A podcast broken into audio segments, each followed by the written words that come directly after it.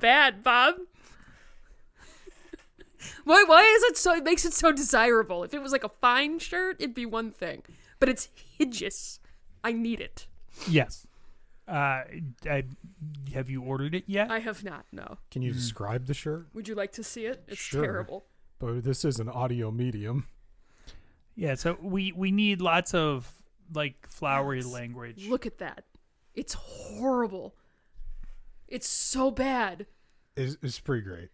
And this is a private man who does not like having his face on things, so it's an existential nightmare as well.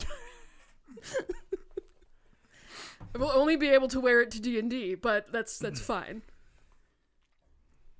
It would bring my total number of Jaskier shirts to three. if we went around the house and counted up the number of Jaskier, We shouldn't do that. That would be Um, embarrassing. hold on. Let me just count what's in this room. One, two, three. Uh, we are continuing to count. Five? Five. What did you have? Um, I feel like I have to count. You can't count those. That's not Witcher related. I found out about it band because of The Witcher. It's not Witcher related. Where's the coin? Which coin? Isn't there like a coin with his face on it or something? Do you have a Jaskier coin? It came with the dice.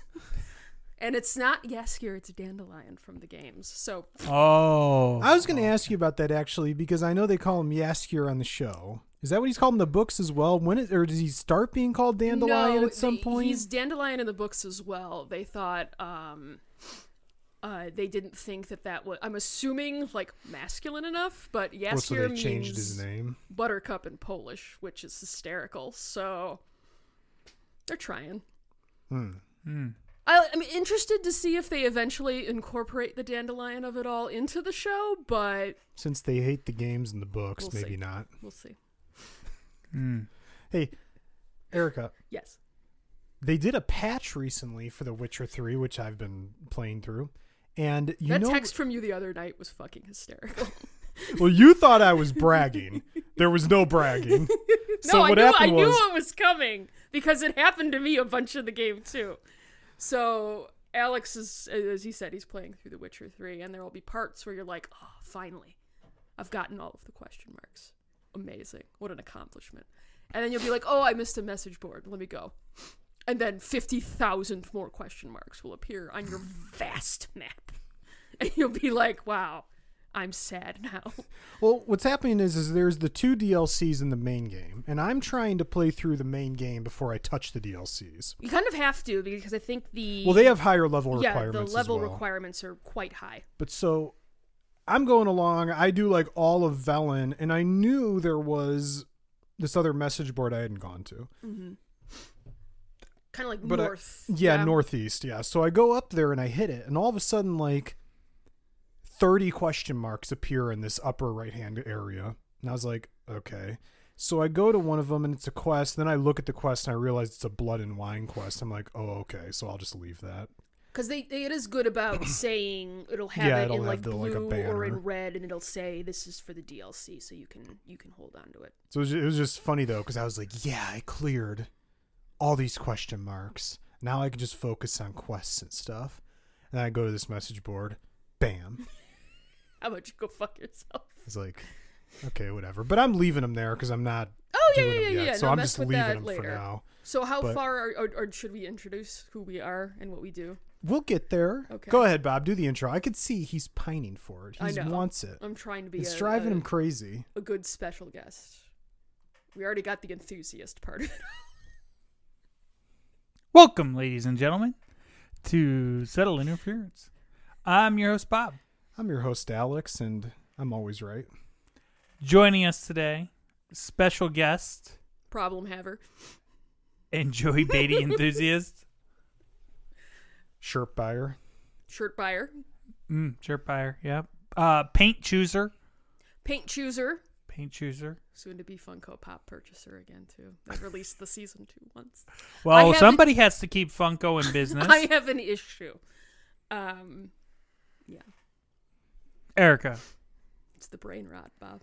It's it's seeped in, but good. Welcome back to the program.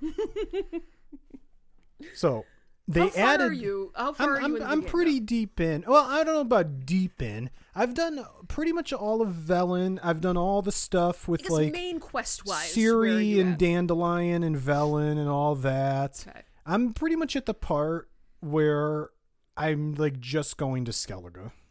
Oh, okay. So yeah, you're pretty. You've done. I've done a lot. Novigrad. You've done. Yeah, I'm like yeah, okay. level 30 or something. Oh, like, alright, no, I'm not 30. That's wrong. I'm probably like 25. You're clipping along. but I've then. done a lot.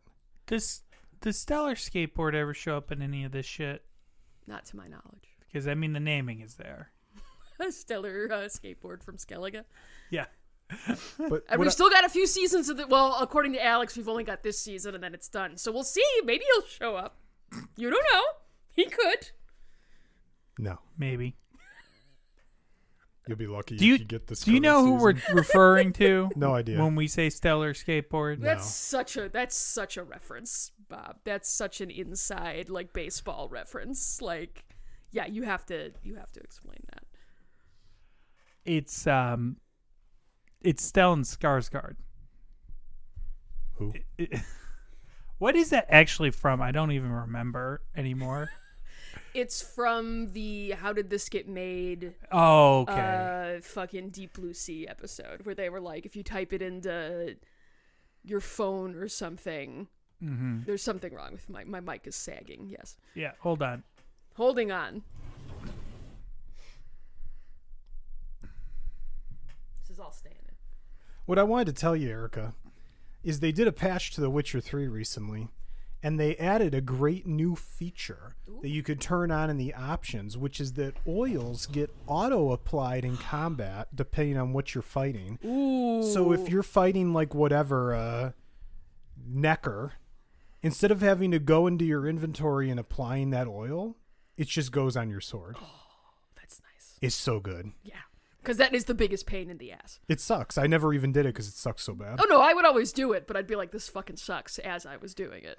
Because it was like, no, I, I, I need, I am a witcher. These are the tools. This is going to apply my trade. I need to use the oils that I created. God damn it. And the thing is, it's not like a small damage increase. You know, like as you upgrade those oils, like they're like 25% damage Yeah, increases. fuck shit up, man. That's a big deal per hit. Oh yeah. Anyway, I was just talking about this with Erica Bob, and we can't talk about it yet. But I'll just do a little quick note that on the latest episode of Mobile Suit Gundam The Witch from Mercury, Mm-hmm. they crushed me. Did they crush you at the end? Uh, Crush? No. I had a good laugh. You have no soul. That's exactly No. what I was about to say. See, what was funny was while he was watching it, I wasn't feeling very well last night, so I was lying in bed, half asleep. And I thought I was having a fever dream because uh, uh, Japanese anime women started screaming in our hallway. And I was like, oh, wait, no, that's an anime opening. Bob's watching uh, Witch from Mercury. Okay. And I heard they hit you with a certain music cue again. And I was like, ooh, I should go to bed. I, I I'll just say that um, I'm very curious what they're going to do re relationships on this show long term. Uh, it it's it's all over the goddamn place, and um, I'll leave it at that because uh, I don't want to give anything else away. Yeah. We'll, we'll be able to talk about it one day. One before, day. Before we're dead, hopefully. Yeah. Who knows? Who can say?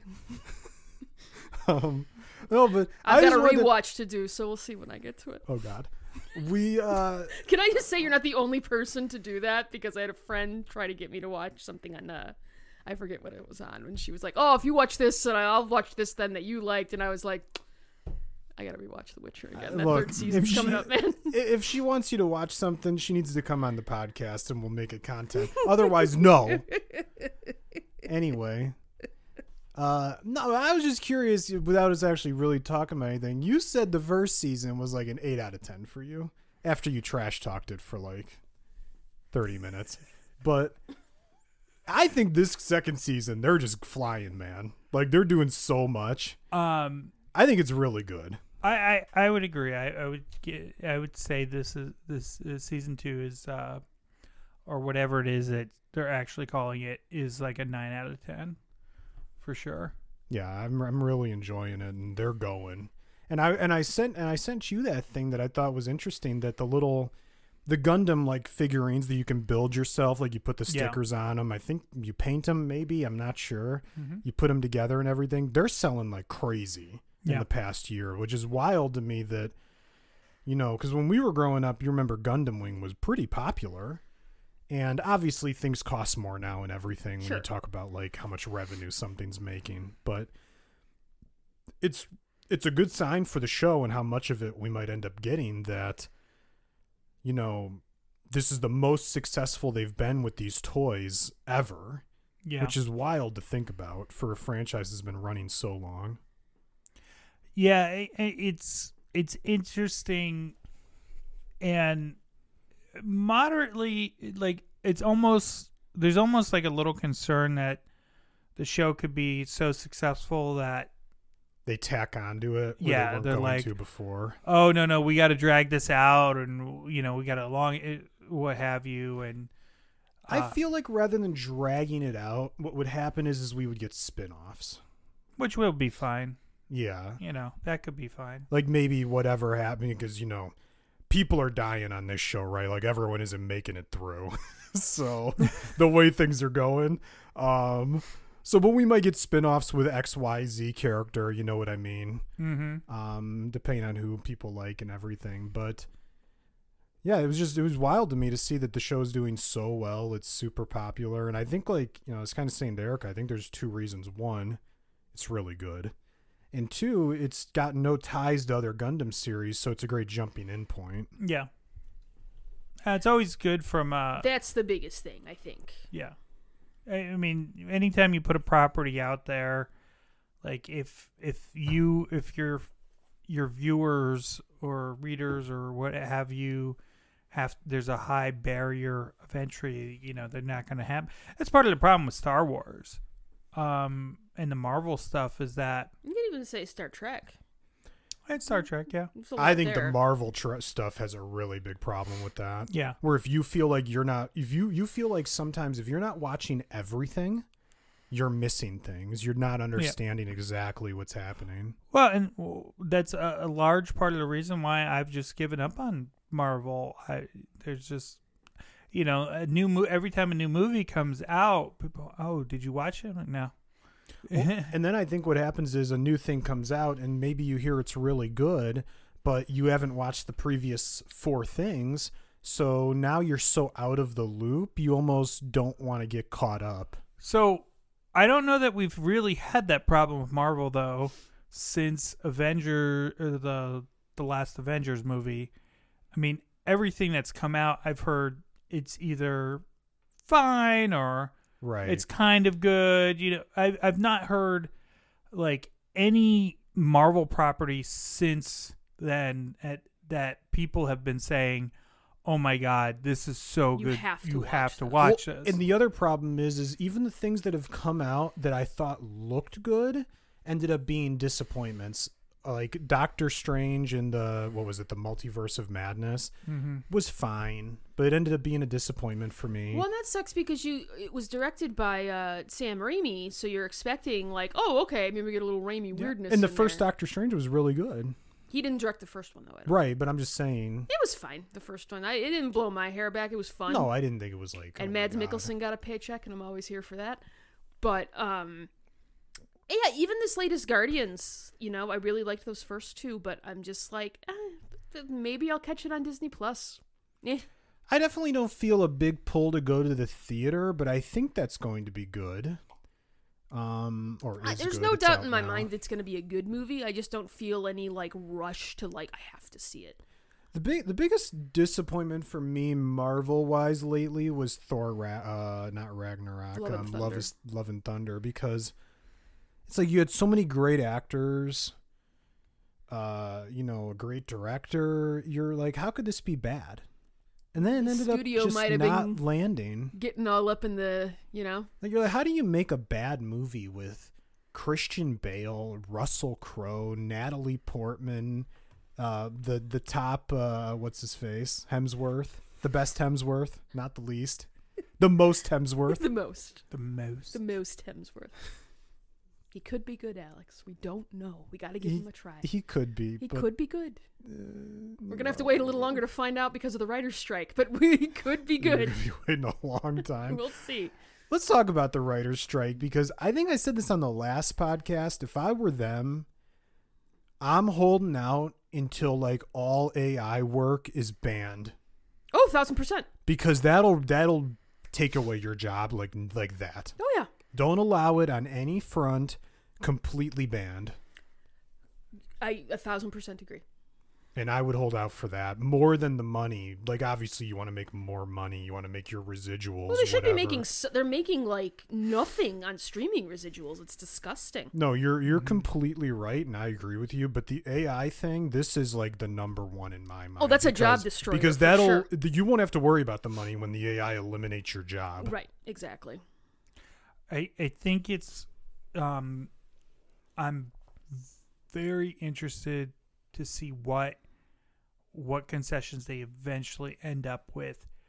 Uh because it, what if you from the reading I've done the big their big concern is that what they'll do is they'll have the AI churn out some crappy first draft and then they'll give it to a writer to clean it up. And the problem there is that the writer who gets paid to clean shit up is paid at a lower rate than the writer who does the original draft. Mm-hmm. So th- it sounds like they're not. I th- it it sounds like they're not as concerned about trying to eliminate AI altogether because they probably rightly know they're just not going to win that battle in the long term as much as making sure that the work that the writers who continue to work are compensated at a fair rate. And so that be this becomes a this becomes an interesting game of how do you what is your strategy to approach it? Because I think any strategy that goes along the lines of what you're saying of a full ban on AI is doomed to failure. Because at some point they'll the companies will just say, fuck WGA, we will just literally do it all AI and completely write things out. I think you have to go with a strategy that keeps you inserted in the process um, in such a way that you can't get rid of the writers. I will also say though, because you do have uh, you other unions that stand in solidarity.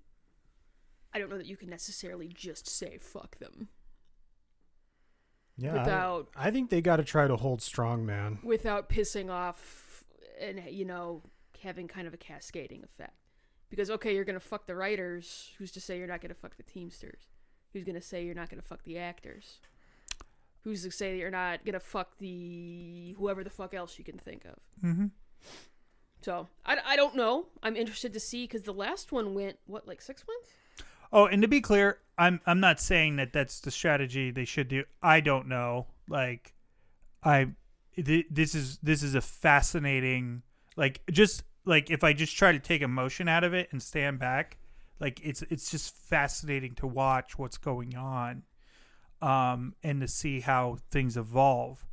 Uh, we what I think we really need is legislation to put severe limits on what AI can be used for, um, and to protect the intellectual property of the people who created the work that the AI is using Well, that's the other thing. To even, right, come up with this stuff. right. Um, and it in that you know it because listen we technology is difficult because advances in technology you don't want to you don't want to hamper technological advance just purely for the sake of retaining jobs. If you did that, um, you know, we'd still be in horse-drawn carriages. But you do need new jobs to come forth and But you do, yeah, place exactly. those jobs. Yeah, you. I mean, you can't you can't ignore that the way technology is advancing is displacing a lot of people, and it's not just a matter of uh replacing the job. It's got to be replaced with a comparable level job. You know, okay, you got rid of you know this slew of jobs and you're going and okay you've created an equal number of jobs but they pay a quarter of what the job you got rid of And have shittier insurance. right so these are legitimate societal problems Mhm. that we need to deal with and you need people in high places who want to solve that problem so i don't um i think people in the united states um are so jaded against unions you will never get public support um I don't agree with that. I think that's changing because I think you've seen a lot at Starbuckses and like these lower level jobs where people are unionizing and Mhm. realizing that y- it, it needs to be a different way of looking at it because I'll be the first one to say I used to work for a union and it was literally from what I saw and this is a long time ago Mhm. literally all about signing people up representation Meh, we want to get the numbers mhm. and that made me mad because that's not what that's supposed to be Right. really you want to see the driving force being the the employees not someone from the outside coming in and being like hey. And that's what you've seen at these Starbucks and stuff Mhm. is it has been people that are like no we need we need collective bargaining. We need to stand together and say fuck you dude who doesn't want to be called a billionaire even though i'm sorry howard whatever the fuck your name is you're a billionaire you know? Sorry man that's just what you are you need to pay your employees you know Mhm. a livable salary. And if that means raising the prices a little bit at starbucks okay. But my grande mocha frappuccino or you know he maybe he doesn't get to make you know a hajillion dollars a year. And maybe we gotta kind of spread that out amongst the actual people who do actual work and Yeah. don't just sit there and be like look at me. I'm self-made. Don't call me a billionaire though. That's a bad word. It is it is a tough pro- it, it, it's really it's a tough problem to to look at objectively in general i think. And part of that is because no matter where you look to for news it's all incredibly biased one way or the other. Sure. Um but you know if you look at if you look at what jobs are available um you know there there are uh quite a lot of openings still for you know skilled positions out there. And you know we just need to actually get people into those positions well and a skilled position implies training right Right. college Mm-hmm. that costs money Yep. if i don't have the money to be able to pay for those courses i Mhm. can't apply for that job Right. I thought it's just because people don't want to work. Oh yeah, nobody wants to work. I don't want to work. Fuck that. I'm sit around all day doing nothing, Mm. buying stupid shirts that I don't need to buy. Yay. Yay. Supporting local artists. try to. I try to, however I can. So. But no, I hope they hold firm because I do find it appalling that they they don't make like anything on streaming, and the businesses are trying to be like, well, we don't, you know, that's that's uh, uh, we don't make any money off of that. Well, and I we don't think make any that money off of was streaming. When You you're turning around and telling your your stockholders that oh this is the future, this is where all the money is, and your CEOs are getting enormous raises. It's like, eh, come on, with this. Well, and I and you know, it's like obviously we don't feel much sympathy for someone like a Scarlett Johansson who's got to be filthy rich unless she's dumb, and I don't think she is. So she's probably filthy rich.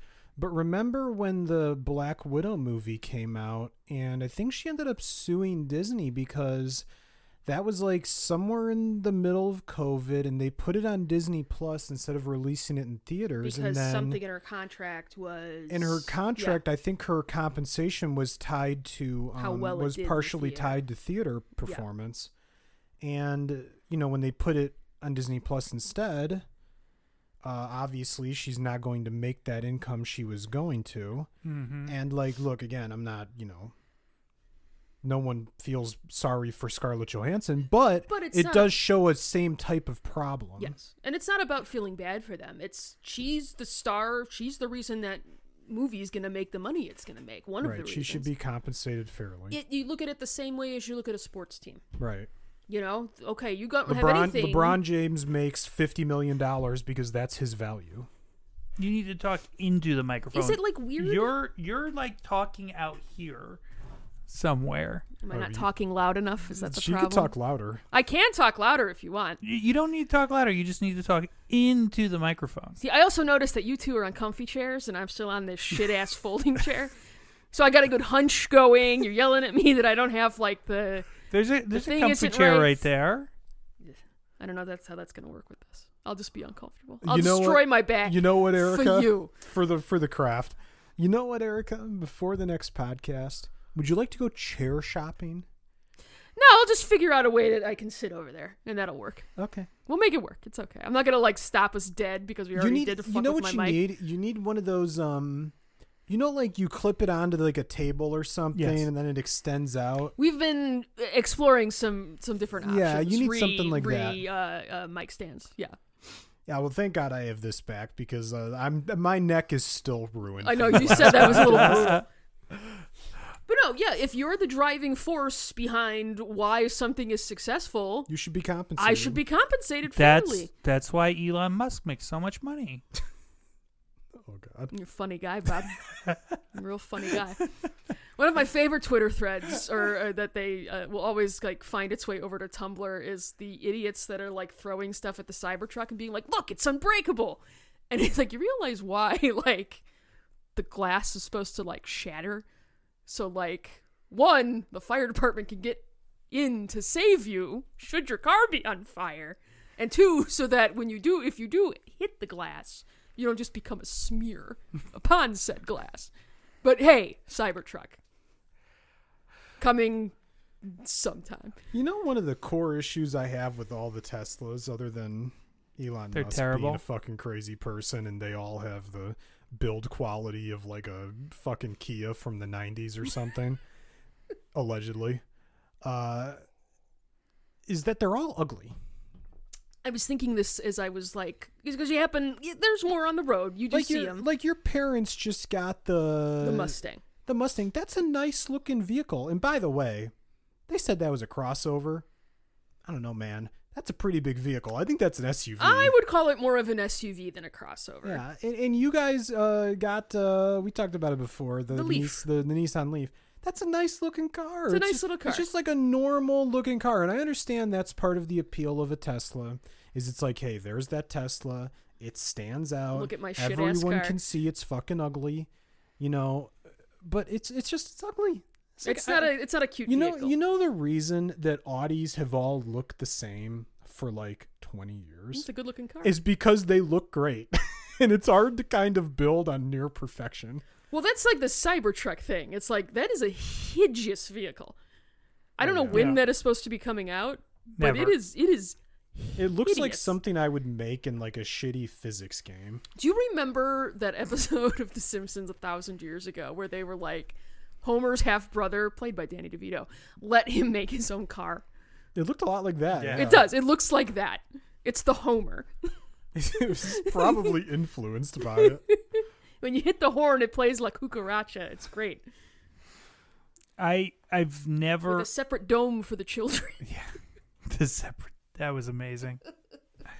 I the I I I think the the earliest EVs I think they were intentionally making them look kind of funky to make so them stand, out, right? Yeah. But I don't want something that stands out. I just want I want a car. Now she's gonna try and make us feel guilty. I'm just grabbing a pillow. you notice this? You know, If I want to make you feel guilty, I know how to do that. Don't don't worry about me. I can. is that a well-honed skill? Yes, Okay, yeah, I think so. Because I have no shame. that's what it is. It's no shame, but No you do shame. feel deep guilt. Deep, deep, deep seated guilt. Yeah, no, I'm I'm pretty good about like. I still don't see the difference. don't they go together? One would think, but it's Bob. There Yeah, is a he di- is a there is a madman. difference. There is a difference. You know, I was talking to Bob about that, you know, 500 mile run he's going to do at some point this year. Sure. And I told him one thing he doesn't have to ever worry about is being in the middle of one of these lunatic runs and mentally breaking. You know, a lot of people have to worry about mentally breaking, Erica. Sure. Bob doesn't have to worry about that because he's fucking psychotic. All he has to worry about is his body giving out. Fair. Which is nice to not have to worry about one of the two things because you know your mind is so crazed that you'll push through. I'm giving him a compliment. Maybe it doesn't seem That's that very way. nice of you. You know, you know, you know. This is kind of like uh, it's like your brain, Bob. It's like an eight out of ten. Yeah, okay. I can take an eight out of ten. so is that the new? Is that what they gave Tears of the Kingdom, and everyone's shitting themselves because it wasn't a ten out of ten? No, it's getting all like nines and tens. I, Isn't I it? don't. There's one anymore. review on Metacritic that's a six out of ten. Was it Jim? No, Really interesting. No, because Jim doesn't give scores. That's oh, true. not anymore. No, he stopped doing that a long time. Sorry, th- she stopped doing that. Long- I sorry, She, I don't know. Is it a they? I believe so. Okay. She or they, I believe She, is how they go Uh, now. Stephanie James, right? Sterling, is that who you're talking about? Yes. Yes, that's who I'm talking about. Anyways, no scores anymore. Oh. I haven't watched one of their videos in forever. It's been a minute. I've never, I was never that into the whole like hate everything shtick. They weren't really like that though. They no, not as bad as like your what? What was the fucking guy?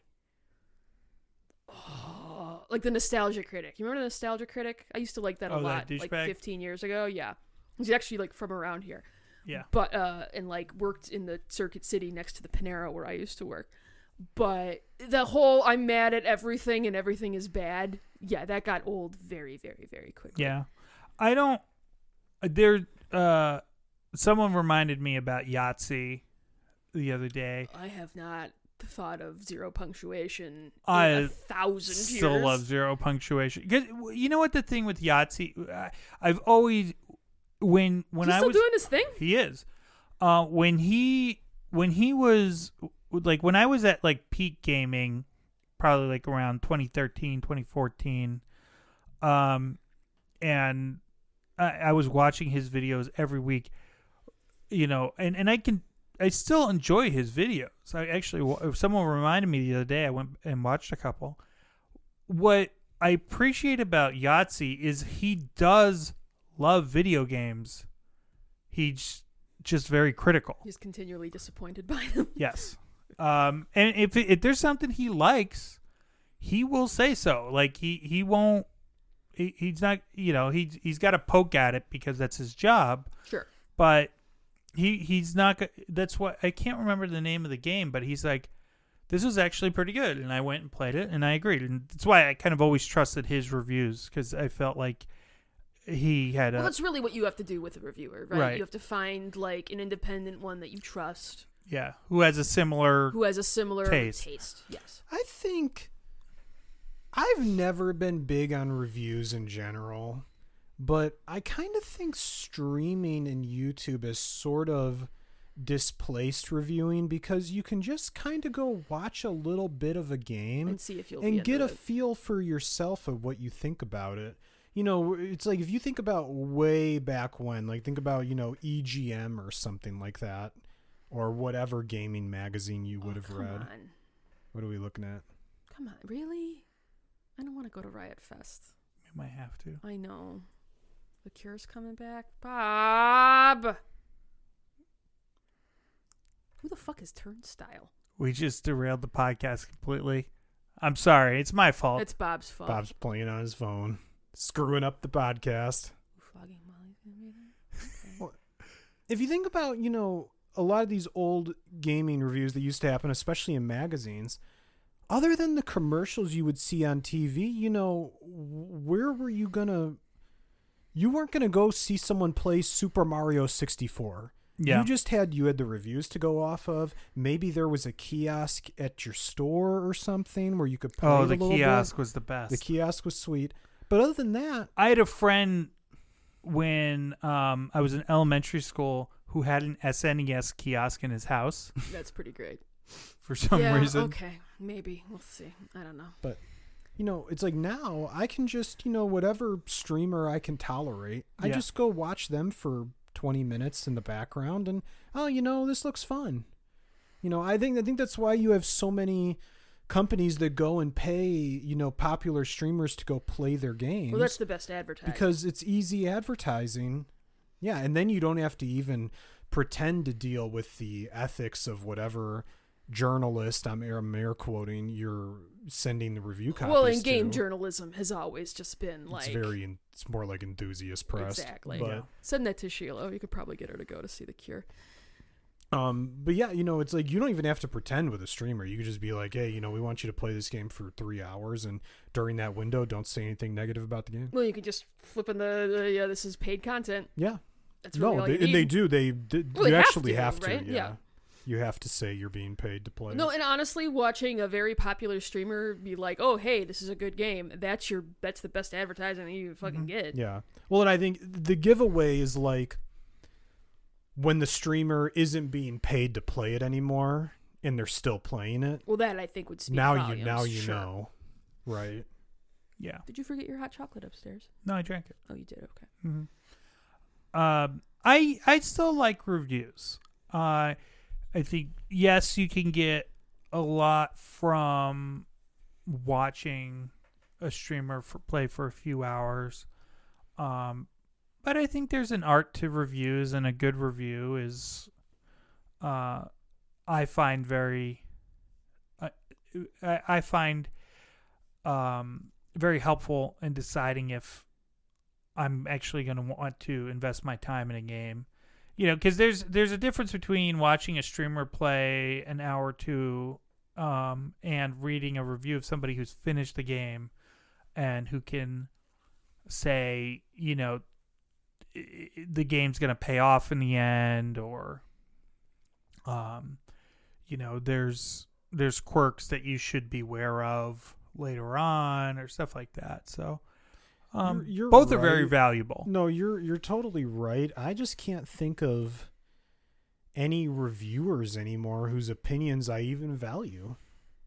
It's fair. I haven't watched or really like read a review, and I, I honestly couldn't tell you how long. I, I also think, you know, and it, I saw it again this week with, uh, you know, uh, The Legend of Zelda Tears of the Kingdom coming out, is there's, you know, and, and rightfully so, but a lot of companies get a lot of leash, and some other companies get none at all. And, you know, I haven't played Breath of the Wild. I know everyone loved it. But Breath of the Wild, even when it came out, was in many ways a very outdated game. And Tears of the Kingdom is once again a extremely outdated game at this point because of mm-hmm. the hardware it's running on. And you know, graphics aren't everything, but they matter. Sure, And it's it shouldn't look funny like shit. it's just kind of funny when and and I I haven't played Redfall, so I'm waiting for it to be in a better condition before I waste my time. But you know, it's funny how a game like Redfall comes out and it's 30 FPS and you know, people shit on the graphics, they shit on the frame rate, they shit on the whole game. IGN gives it a 4, and I don't know how the game is. It could be a 4. I have no idea. But then Zelda comes out and it's running, you know, 720p, 30 FPS. 10 out of 10. The game the game looks like it, you know, belongs on an N64 and it's a 10 out of 10. it's like Right. Okay, man. And the game could be super fun, right? It's pr- it's a Nintendo game. They don't really ever miss. I'm sure it's great. I'm sure gameplay wise, it's fucking incredible. I will, at some point in the near future, end up picking it up because again, it is a Zelda. Yeah. I will end up playing it. I'm sure I'll have a good And time. I've never with it. played a Zelda game I didn't love.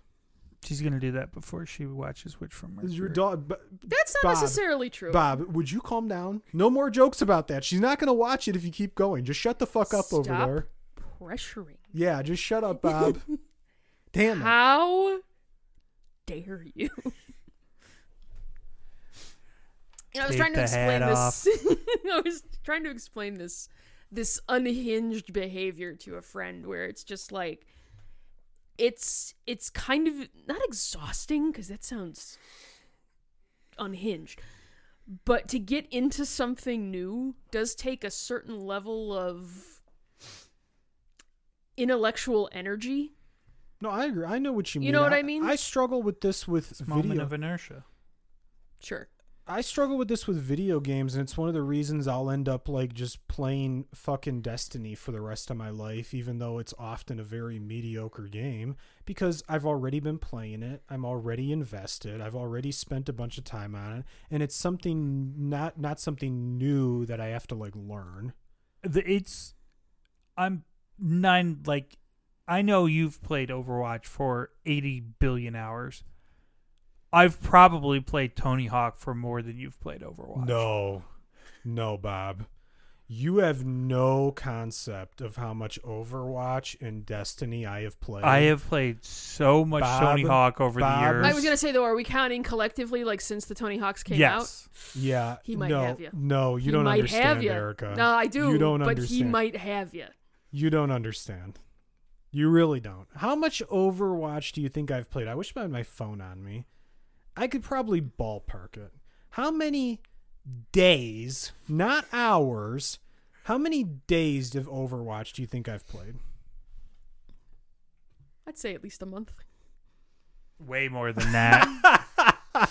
oh, that's adorable, Erica. Don't fucking You, laugh at me you like that. must not No, no, no, no, no, that- that you made me must mad. not understand. Don't fucking do that how mocking laugh at little of a life I I, don't. I don't have. appreciate that. You must I'm over here trying to give you the benefit of the doubt. No, and I'm a fucking loser. You cackle loser, at me like that. How dare you? I know what a loser is. I am about to buy another shirt of the fucking bard from the show that's gonna get canceled because I've got severe brain rot. I'm a fucking loser, No, sir. I'm a loser. Bob's a loser, Bob's but over here not like- like me. hey, I'm a winner, okay? No, you've always lost in everything. That being said, except your marriage, of I course. was just gonna say, wow, The kid's not bad either. table's getting flipped. We're fighting to the death. I will have to. I'll go look it up later and try to remember for the next podcast. My guess would be I've played 200 days of Overwatch. Okay. I guarantee you, Bob isn't even in the competition. Well, the shitty thing is we have no way of measuring your like previous Tony Hawk. No, no, no way. Yeah. You've It's got current. We could probably like find that somewhere, right? That should be tracked on Xbox. I was gonna say Xbox probably tracks that for you. I'm sure Xbox has it somewhere. I just don't know. If I will attempt to look it up. Yeah, you can find it, but Because it's like when you'd go on Steam and you'd be like, "Oh, I've played 300 hours of Stardew Valley in the last Yeah. however many months." I, I've probably played more Stardew Valley than Bob's ever played uh, Tony Hawk. that I I don't agree with. That. no, I don't think not a that's true. chance. No. Hey, um, since you brought up Overwatch, Oh, I'm ready to shit on this game. so uh, I believe it was was it the last episode Yeah, we talked about the PVE. the PVE. Mhm. Guess what's not happening now? The Well, it's still happening, but not in the scope that was originally promised. That's So, pretty shitty. They came out today. Well, uh, look, I, I could bounce around. But they came out today and basically said the Overwatch PvE as it was previously announced, which was kind of like we're going to do story missions and we're going to do what they were calling hero missions, which were essentially like your going to be like your Diablo style stuff, like more like re- heavily replayable, level up your character, unlock talents on a talent tree to modify how your character plays in the PvE stuff. That's all gone. That's all canned. So they're They still doing the story. They're still why? yeah. So they're still doing the story stuff,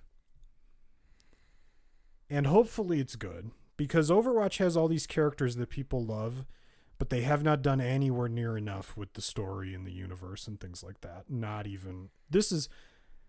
I contend Overwatch is the most mismanaged IP that should be making endless amounts of money that's maybe ever existed in gaming. Well, and we've talked about this. Like, it's If they're not talking about like an arcane type of show, Yeah, they're idiots. they're they're stupid. Well, and I understand. You know, I, I've I've read about the Arcane show. These things don't come together overnight, right? No, of like course not. basically what happened with Arcane, to my memory, I think, is it was like two guys who were working at Riot just wrote a script just for fun and You got it in called, front Alex? of That's called fan fiction. yeah they they got it in front of the right person at Riot who was like yeah let's try to do it and you know it took years right that's the thing is even if oh, you could decide today that you were going to make a, an Overwatch show, and even with all of the models and shit, it's It still would going to still take, take, like, two, years. three years, Yeah, at yeah. least. um it takes a long time and I understand that But, but how long is this game? but been out? Overwatch has been out like 6 years right? it's like let's go Like, there's not even a discussion of this. Uh, hopefully there is, but and they do the cinematics and like every cinematic when it comes out, it's fucking great. They're Yep. all great, but they just never have made the money on the IP that they should have, and that's the part I don't understand. Is it's not like I'm not saying, hey, let's do things just for fun, just for like for the players or because we're so generous. It's like why don't we do things that are like designed to draw more people in and to make more money? Was this isn't say, that it seems like complicated. that's the type of thing that people would be uh, clamoring for. yeah. Like, there's an appetite for it. And I mean, and you've seen something because when did Arcane come out? Last year, two years ago? It's been out for a minute been now. a while, yeah, a couple years maybe. I mean, you saw that worked. You, You, would saw think how the Witcher TV show worked. You saw how the Cyberpunk show worked. They reinvigorated all these games. You So could it's- argue that Cyberpunk anime essentially guaranteed another 5 million sales of Cyberpunk. Like that's wild to It think wild. about. You know, The Witcher when the Witcher TV show came out instantly shot back up to the top of the sales charts. When The Last of Us TV show came out, The Last of Us boom, all of a sudden super popular, selling like crazy. Sony's not dumb, so they put out the fucking remaster of the game. it's the same with the books. The books end up on the New York Times Yeah. bestseller list every time a season yeah, this isn't out. complicated. No, like I'm not a fucking marketing genius here. No. It's it all is like uh, we've talked about it ad nauseum, and I'm gonna bring it up before you do. It's like with the Halo show. Like Oh. this is an advertisement for your game, Yeah. essentially. You should be driving people to play your game. And, and and I'm not saying don't make money on the TV show. Make money Oh, on no, the you TV should make show. money on you the can show. do both. You can make money on the show and drive eyes to your video game. This is not that hard. It's just odd that it's not even like you don't even hear like a whisper of it. no. Like you've been hearing about like a Bioshock movie forever, though I think that's probably not happening. Well, yeah, we've heard about a bunch, right? Like the BioShock movie. There was talk of a Mass Effect movie. Mass remember- Effect series too. At yeah. one Well. Mass Effect really, if you were going to do it right, I think you would do a TV show. Thousand I, percent. I think. six Um, seasons in a movie. Let's go. I, I think you could do a Bioshock movie very easily. I think Mass Effect should be a TV show. I would agree, I'd agree, agree. with that. Um, but you know, on Overwatch, and this is the frustration, is essentially this is what ends up happening. The talk was, you know, okay, we're doing Overwatch 2 because we need to make engine upgrades to support all these things we want to do. The game wasn't designed for X, Y, and Z thing when it first came out. And so we're putting a new number on it, you know We're gonna take it's gonna take time. We're gonna unfortunately have to cut support for Overwatch One, which is what happened. You know, Overwatch One, other than skins, really didn't get any content for like three years. And by the way, this series is so popular that it's still held strong. Most games, if you didn't get content for three years, Oh, it's done. they're dead. Yeah. Not kind of like, oh, they're on life support, like dead. Gone. Yeah, and Overwatch actually kept being popular that whole time. Maybe not as popular as like an Apex or a Fortnite or something, but popular. And now it looks like after all that's been done, because now we're down to just, oh, we're doing these story missions, which is better than nothing, I guess. But we've kind of scrapped the whole replayable nature of it. We're going to use it as like a, uh, like essentially a second game to draw people in. And that's all been scrapped now. And it's like, what have you guys been doing for like three fucking years? Because essentially, what ended up happening with Overwatch 1 to Overwatch 2, if we're just looking at the PvP, they went from 6v6 to 5v5.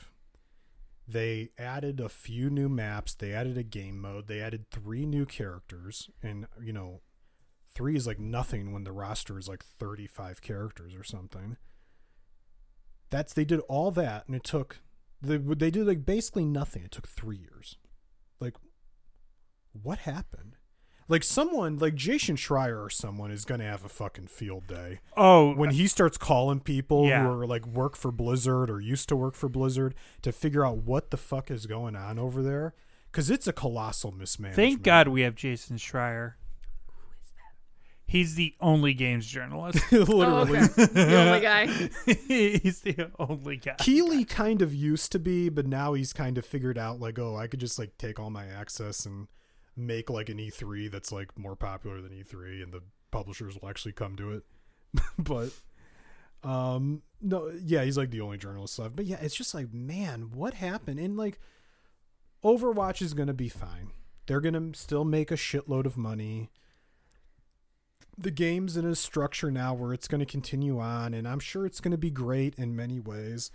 But the complete mismanagement of this Overwatch 2 project is bonkers. Like, it's actually unreal. And I mean, that's one of the reasons, like, I've, you know, we're going to talk about it again, of course, because we can't stop. But the only reason I was even remotely in favor of Microsoft buying Activision Blizzard King is so I could just have someone else have a chance to fuck up Blizzard games. Because Activision is unbelievably good at it. Mm-hmm. Like they are world class fuck ups of, of Blizzard games. it it is just you know what here's what depresses me about the thing more than anything is that people are still going to play their games Well, that's what I was just gonna say. You want to talk about getting a long leash? I mean, it's Blizzard. Got to play the. Got to play Blizzard. Got to play. The I Blizzard saw game. someone today said the old Blizzard motto used to be when it's done, and the new Blizzard motto is it's never done. well what remember what was google's motto don't be evil And here we are. well, and it's funny Because because StarCraft Two took what, like ten years, and they've just like seemingly abandoned the RTS genre over there. which is a shame because that is a fun fucking game. Um, but and I mean, look, you've got Diablo Four is going to come out in a couple weeks, and I played the beta, and it seems like it's going to be great. But you kind of are always like, man, you know, are they going to support the game? Are is something bad that people just haven't seen? Right. Because the beta is like everyone loves what was in the beta, but you know who Wait. knows? is the, is diablo going to be a a $70 game is It's it, a, it's yes, it's a full price game, but it's Yeah. still a ser- it's a games as a service model. So like they're going to do a battle pass. The battle pass is only cosmetics. There's nothing that affects the game. So it's just like if you want like whatever armor or stuff like that. Um, or mounts or whatever, you know, it's like nothing that actually affects gameplay. Um, and they're going to add on content to the game over time through this monetizing the battle pass. So we'll see how it all works out. But the game looks really good. But it is a boxed product, as it were. It's not like a free to play game. Um, whereas Gotcha. Overwatch is a free to play game now. Right. But that's the thing. I mean, people are going to pay that $70 to buy Diablo, and, you know, and Activision is just going to keep on doing what Activision does. Yeah. You know, uh, that's, it's to, the, you guys are to put this on my tombstone is it doesn't matter unless you stop spending your money. Yeah no, you're you're right. Um, I, I think. Yeah, I think it's tough because you have a lot of people. I I see this the most with something like Call of Duty, where the quality of Call of Duty actually doesn't matter because no matter Sure. what, it's going to sell like 20 million copies. Like it's straight up has no bearing on the success of the game. Maybe a few million sales one way or the other like if the game's really good or really bad.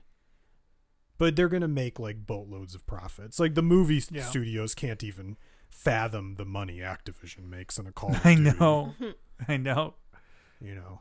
the uh, the, the game it is just incredible how much money the game industry makes. Oh yeah. um but yeah it's and i mean we call it like the games that have that social aspect of it that you know this is what i'm gonna go do with my friends you know there's so much leeway there.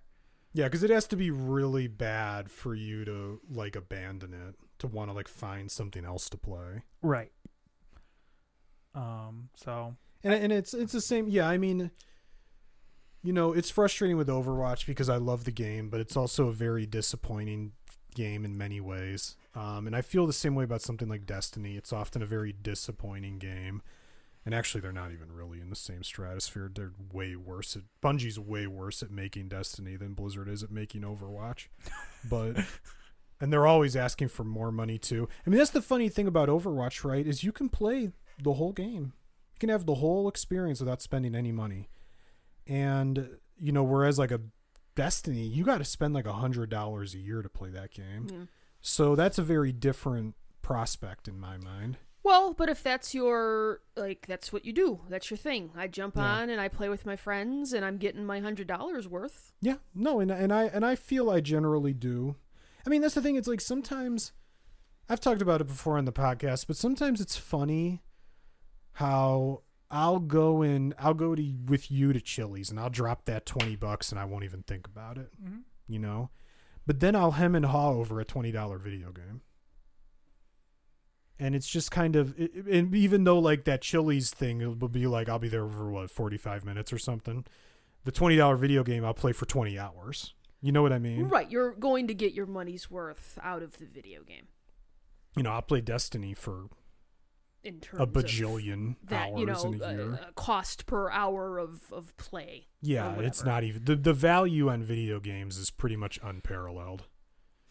Um, but yeah, I mean, we we could talk about it if you want to the Activision uh, being bought by Microsoft stuff. So the the update as we talk about this until the day we're all in our graves is uh I mean, we don't have to talk about it. well if we could we could talk we could about talk it. we could talk about how right I am. So so alex would Whoa, like to talk whoa, about whoa Alex would like to talk about how whoa. somebody else having the same opinion as him makes him right.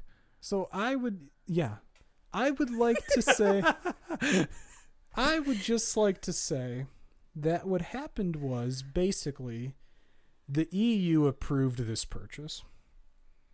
So the big, the big ones that you that the companies really care about, right, is like the EU, uh, the UK, and the US. The rest kind of No one gives a shit. they'll fall in line. Oh, that's cute. You have an opinion. No one cares. It's like so who knows what the FTC is going to end up doing? I think I heard like they have to make a decision by September or something. But and they Mhm. sued them. I, I don't know. Who knows what the fuck's going on? Well, because you really can't keep people like hanging forever, right? No. Like you do have to eventually. There like, are we doing like, this or are we not date. doing this? Yeah. So But the big one is the UK, the CMA saying no. And again, I've stated my position many times on this. I don't think the deal should be allowed to happen, but it's not for the horseshit reasons they came up with. But it was But if you don't want it to happen and there's the horseshit reason, it's like getting Al Capone on the tax evasion. yeah, so Like I you think- got it. I Like we're- think we get yeah, the get the outcome we want. I think it's like but I want it to happen the right way. You know, it's like when you play baseball, you want to do it the right way. you Erica. can't you can't look at the world like that, Alex. I It will know. disappoint you I know, every but my single morals time. hold me back, and that's the problem.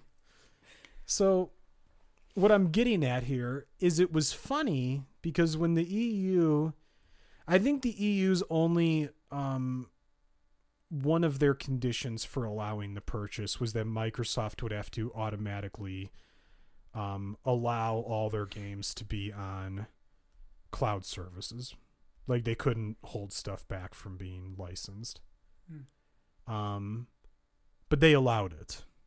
Okay. And one of the EU commissioners on this said something like basically they think the CMA did the math wrong on what Microsoft's share of cl- the cloud gaming market is and they don't think it's a like they don't think they're going to end up with a dominant presence in this cloud gaming market that like no one will be able to get in on or something like that like they didn't think that they think the math is wrong that the CMA used to create this 70% market share idea, which is what they're claiming Microsoft has. Um, and I just thought that was funny. It tickled me, Bob. It tickled me. and, and my my argument would be, I think, and, and I'm sure Microsoft has this data, and I'm sure they'll give it to the regulators. They probably already did. I think if you want an accurate reading on market share, rather than just like saying everyone who's subscribed to Game Pass is also, you know, uh, part of the cloud gaming market. I think you would look at something like an what's an how do you classify an active user?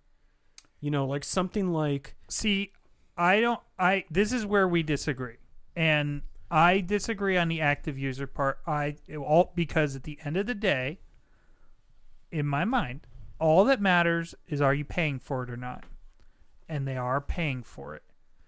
Now, if Microsoft wanted to say we're going to strip xCloud from Game Pass and make it its own standalone subscription, and nobody signs up for it because three people use it, and then they can say that they don't have 60 to 70% of the market share, I would have no problem with that. well maybe that's what they'll do in just the UK to I mean, maybe they could.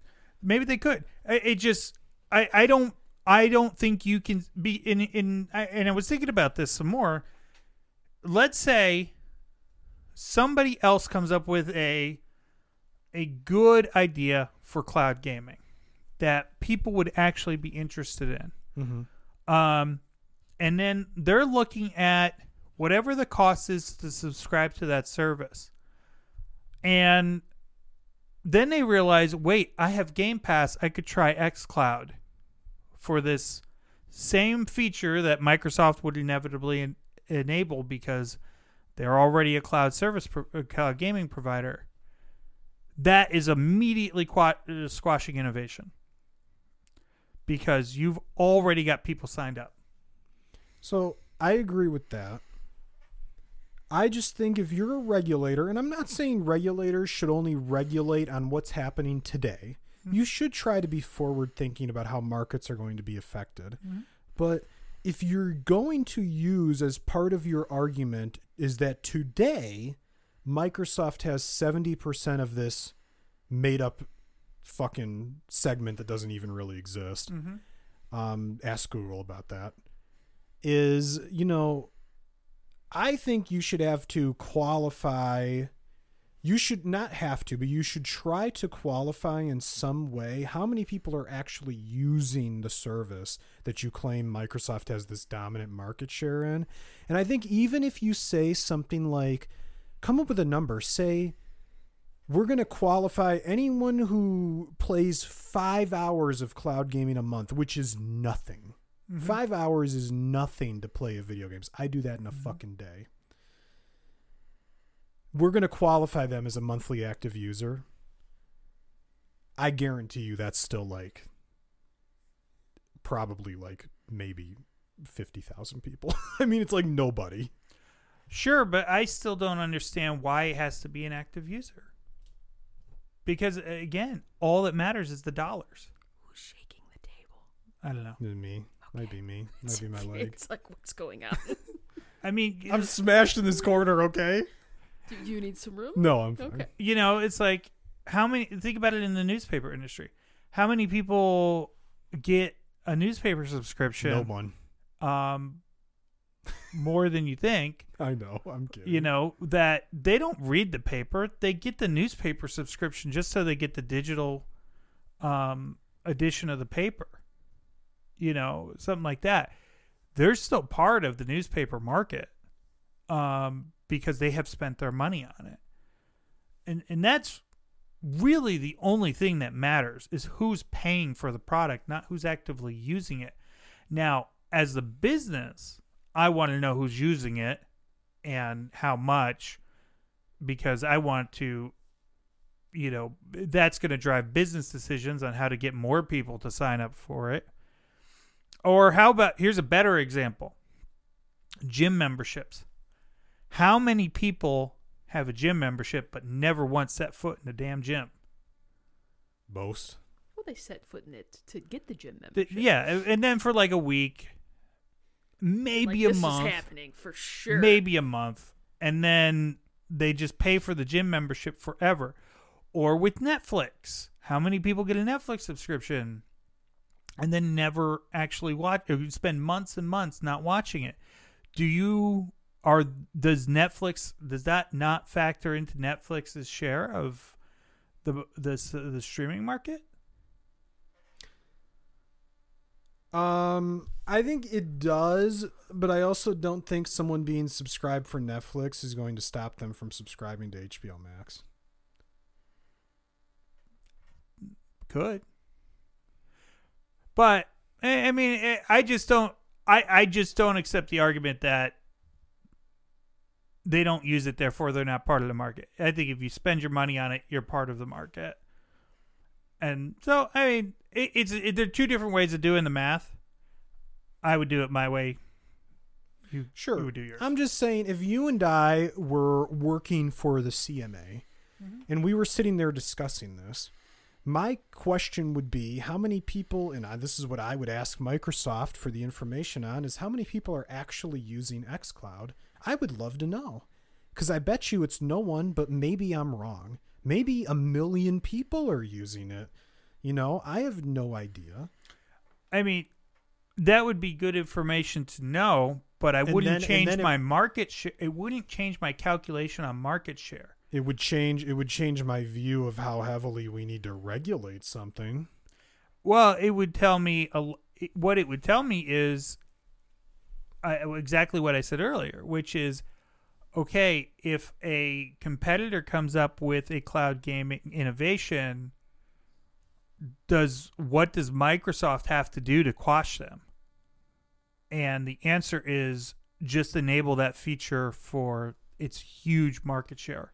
I also think um, in any conversation about this, we should take into account that Microsoft is, when it comes to anything video games, wildly incompetent. Not like sort of bad at it, mm-hmm. wildly incompetent. And that's and Yeah. that's actually the problem.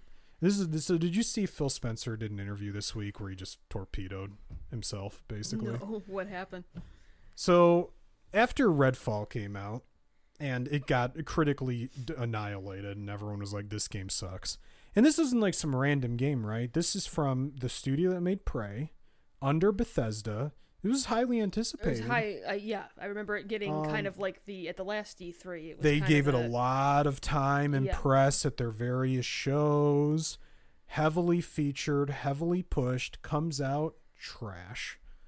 And you know, Phil Spencer goes and does an interview and he talks about a few different things, but he gave some interesting quotes. And I think part of this is posturing to try to like get the regulators to feel bad for him and let things through or something. I think there's a little bit of posturing going on. But you know, one, he said, and this concerns me, is that, you know, when we internally reviewed Redfall, you know, our internal reviewers were reviewing it like 10, 20 points higher than the reviewers did in the wild. And it's like, Well, then there's there's a you guys have a problem you guys then have an issue then, yeah. because and and again this is one of those things where it's like you know microsoft and they should be accounting for this they're not getting the benefit of the doubt that sony or nintendo do. They're just not. Um, and whether that's fair or not and i think it is that's the reality.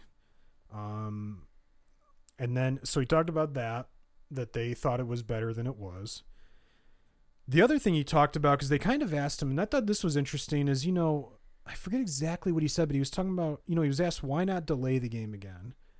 And he kind of said, you know, sometimes I'm trying to think of how I would summarize it. He basically said sometimes you can delay a game and, you know, maybe like you can fix some things that are a little rough around the edges or polish it up a little bit, but and that might end up taking a game from like a 7 to an 8. Sure. I'm I'm saying this now hmm but he was kind of saying, you know, sometimes, you know, a studio has a vision and they just don't hit the mark and a delay just isn't going to fix that problem. But uh, isn't that something that management should kind of see early in the process? Well, I think where the problem is is Microsoft is too hands off because I think what happened was when it came to like remember when they bought Rare like a billion years ago? Yes. I think they were too hands on and they fucked up that company and they basically never recovered until they made Sea of Thieves.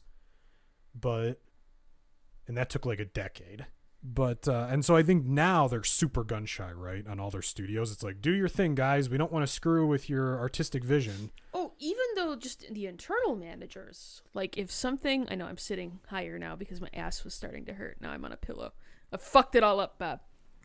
Trying to save my back for tomorrow because the last time I was like in pain all the next day. Um. Uh, You know what you need, Erica? You need like a bean bag. You have the no. we get, yeah, you get a bean bag. You'd be really We could- comfortable. I will never get out of we a beanbag. could just get you one of these chairs. Well, no, we're not just gonna buy a new chair. Where are you gonna put it when we're not podcasting? You have an office here. Yeah, I don't need a chair hanging out in here. We'll figure it out. Don't worry about it. we'll take that chair and throw it away. I don't know. If anything, uh, well, no, I need Turn this turn sit up this into firewood. I'll sit there. I just need to figure out how that's gonna work with a stand or something. Okay. I'm just trying to make myself comfortable now. Don't worry about it. It's fine. Not a big deal. No, but I I don't. don't know. even remember what we were fucking talking I about think he, now. I think he was kind of basically saying sometimes a delay can improve a game. Sometimes a delay is just you're not gonna like Well, we- what you- I'm hearing there, unless we're gonna give them like three more years. You're not gonna make major structural changes. Right, but that's that seems like a, a, a management problem. Which is like if you see this happening, I would assume if you're an experienced game developer, okay, great, you guys have a vision. We also need something that's gonna make some money for us. Yeah. So okay, you can have the artistic vision, but we also have to make a playable game that people are going to enjoy. Yeah, they there's some serious quality control problems at Microsoft, and they're they very clearly are missing people who will either give them honest feedback or you know a diverse enough crowd of people in their review process who are you know going to identify that you know this game isn't going to sell. Phil, Phil Spencer honestly needs like five people to come in and start looking at their portfolio portfolio of things in active development and sit down and be like, "Hey, this sucks." Well, and is that the problem? Is it just is it too many yes men? I don't know what's going on. Where it's just there. no, everything's great, everything's fine, or is it just we need to just push out Or- whatever we can, and maybe sometimes it'll be great, sometimes it'll be garbage, and hopefully it'll just sell. Well, or are they playing a different game? Because N- Nintendo and Sony are playing the we need games that we can sell for 60 70 dollars. That are flagship titles that sell consoles and buy we we you know we need Horizon to come out and it needs to sell 10 million units. Oh, I think I see. Are, are we Whereas- Netflixing? Whereas are we Netflixing it where we're just trying to get as much content on our service as possible and is the bar of acceptable quality a 6 out of 10? I mean, it could be. rather than trying to make a 9 out of 10 or a 10 out of 10 we're trying to make you know if one of those gets through great but we're just trying to get stuff on the service to have content We just want to be able to say we have X amount of things on our service that for whatever it is a month you will have access to. right That could be what they're doing, Alex. and and i think that's a very realistic possibility um i don't know But if you've I only think got garbage on your service, what am I paying for the service for? That well and that's the thing is if i was paying 15 a month for game pass i would maybe not actually pay for it um, but i'm paying like two dollars a month because of the various loopholes to get cheap service but if i had to eventually pay 15 a month i may not Right. um, and it's just so I'm trying to think what else he talked about. Like he talked about, you know, in his opinion, they lost the worst generation ever in the Xbox One generation because that's when people built up digital libraries and they kind of caused people to have a lot of loyalty to the platform they're on because of their libraries being built up and kind of carrying over. Sure. And I don't I- I think there is some truth to that, but I also I mean for me personally, I don't feel like oh, I have all these games I own digitally on Xbox, I must now own an Xbox. I don't really feel that way. I, I just think I think for me it's like oh, my friends are on Xbox. Like I well, don't and like with certain stuff, like I know I don't like we still have a PlayStation 3, I think, floating around somewhere because I have a downloaded version of Final Fantasy Tactics on there. Mhm. And for whatever reason, I don't think it was on the PlayStation 4 store. I don't know why. Maybe it is now. But I was like, don't get rid of the PS3 because I want to still have that should I want to play it in the Sure. future because I love that game. But we didn't end up getting a PlayStation 5 then. We just have the PlayStation 4. Mm-hmm. And we didn't even really buy that. Somebody gave that to us as a gift. It's true. I just I, I don't know. For me personally, I don't have that sort of like loyalty to a platform based on where I own games. I don't know. And and maybe that's because I don't tend to play the same game 19 times or something, but you know like I play whatever. Uh, I buy, I'm trying to think of an example. I mean, You don't hold on to a lot of stuff. You do tend to sell stuff back, yeah? well, if I buy games physically, but Sure. I haven't bought a game physically in like Forever. 5 or 6 years or something, but Now, I think the last game I bought physically was like Diablo 3. So, now It's a minute ago. is Yeah. your um is your loyalty to Xbox actually because Phil Spencer tucks you in at night? that'd be pretty sweet. Flies in every night. Hi, Alex. Well, the other the other thing um, that he said that I thought, and this is where I vehemently disagree with him, is he was like, you know, people just say like, oh, make great games, and that'll change the console share, the mar the the shares of the console market. You know, who has whatever household percentages. I can't even speak English right now, but you know what I mean.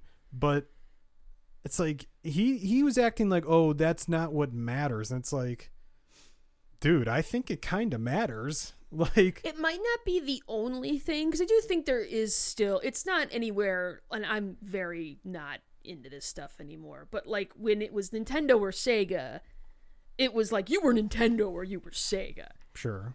I feel like there's a fair amount of households now, and correct me if, if you think I'm wrong, that have more than one console. Uh, I think it's hard to say really for know. us we- Sure. because we're.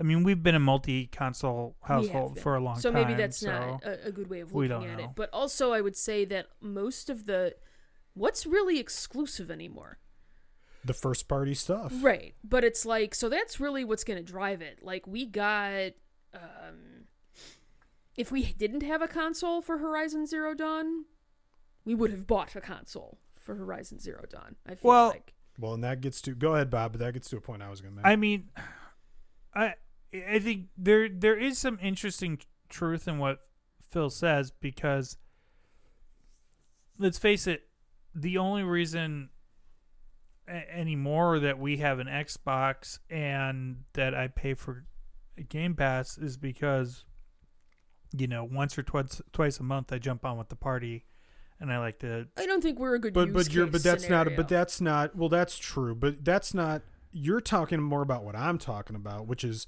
that's where your friends are. Right. Not that's where your library is. Right. Like Yeah. if we were suddenly everyone was on PlayStation mm-hmm. you would probably just buy Tony Hawk on PlayStation. Yeah oh yeah no I would do that no. But you Use need console sellers. yes well and this gets If to you don't a have point good games, why would I buy your console? Th- this gets to what I wanted to say, which is, you know, this whole idea of like, oh, you can't change things with just games or things don't turn around that fast. Well, Phil, maybe you're forgetting about a little console called the Nintendo Switch. Because do you remember the Wii U? Most people don't. It fucking bombed. Yeah. And not just a little bit, well, like a massive. real bad. Like I'm almost amazing Nintendo didn't go out of business. It was so fucking bad. And you know how many Nintendo you know how many and I've always argued, I know I've said it on this podcast, I think the Wii U bombed solely because people didn't know it was a new console. I think uh, that was part of it. I, I, think the agree with you. name I think the name literally killed that console more than anything else. I think they were trying to be like, "Ooh, the Wii was so successful. Right. Here's the sequel to the Here's Wii. the sequel to the I think people thought it was like a 32x or something. Yeah. You know what I mean? Like Yeah. it was like an Thousand percent. expansion device or something then like that. yeah, Like a peripheral. right. So I don't need this. So I don't need to Right. buy it. Thousand percent. You know how many Wii U's were sold, Erica? Not a lot. It was something like 10 million. To put some perspective on that, we talked on the last podcast how the PS5 in one quarter sold 18 million units. The Wii U sold 10 million ever. Oops. You know, No. the Wii U, it was so. It was. I mean, Because we did have one. we did have a Wii U. It was. Why and did it we collected have dust, didn't it? Like most people's. One? Uh, Probably yeah, bought it for a Zelda game. we probably was it a Zelda game we bought it for? I don't remember. But here's what well, I'm that's ge- where you played Wind Waker, wasn't it? Did you play Was- the remake, the HD remake? I never got around to it because I I've played that remember. game fifty thousand times. you probably played like Twilight Princess or something on there, wasn't that? It wasn't no, that I on played Twilight Princess on the Mm. uh, on the Wii. I don't remember, But that's why I got a Wii. but you know the the the shame of the Wii U was that The tragedy of the Wii. U. The U. tragedy of the Wii U. Uh, I bet you if you if you search that on Oh, there is a shitty YouTube video Yeah. called "The Tragedy of, the, Wii U."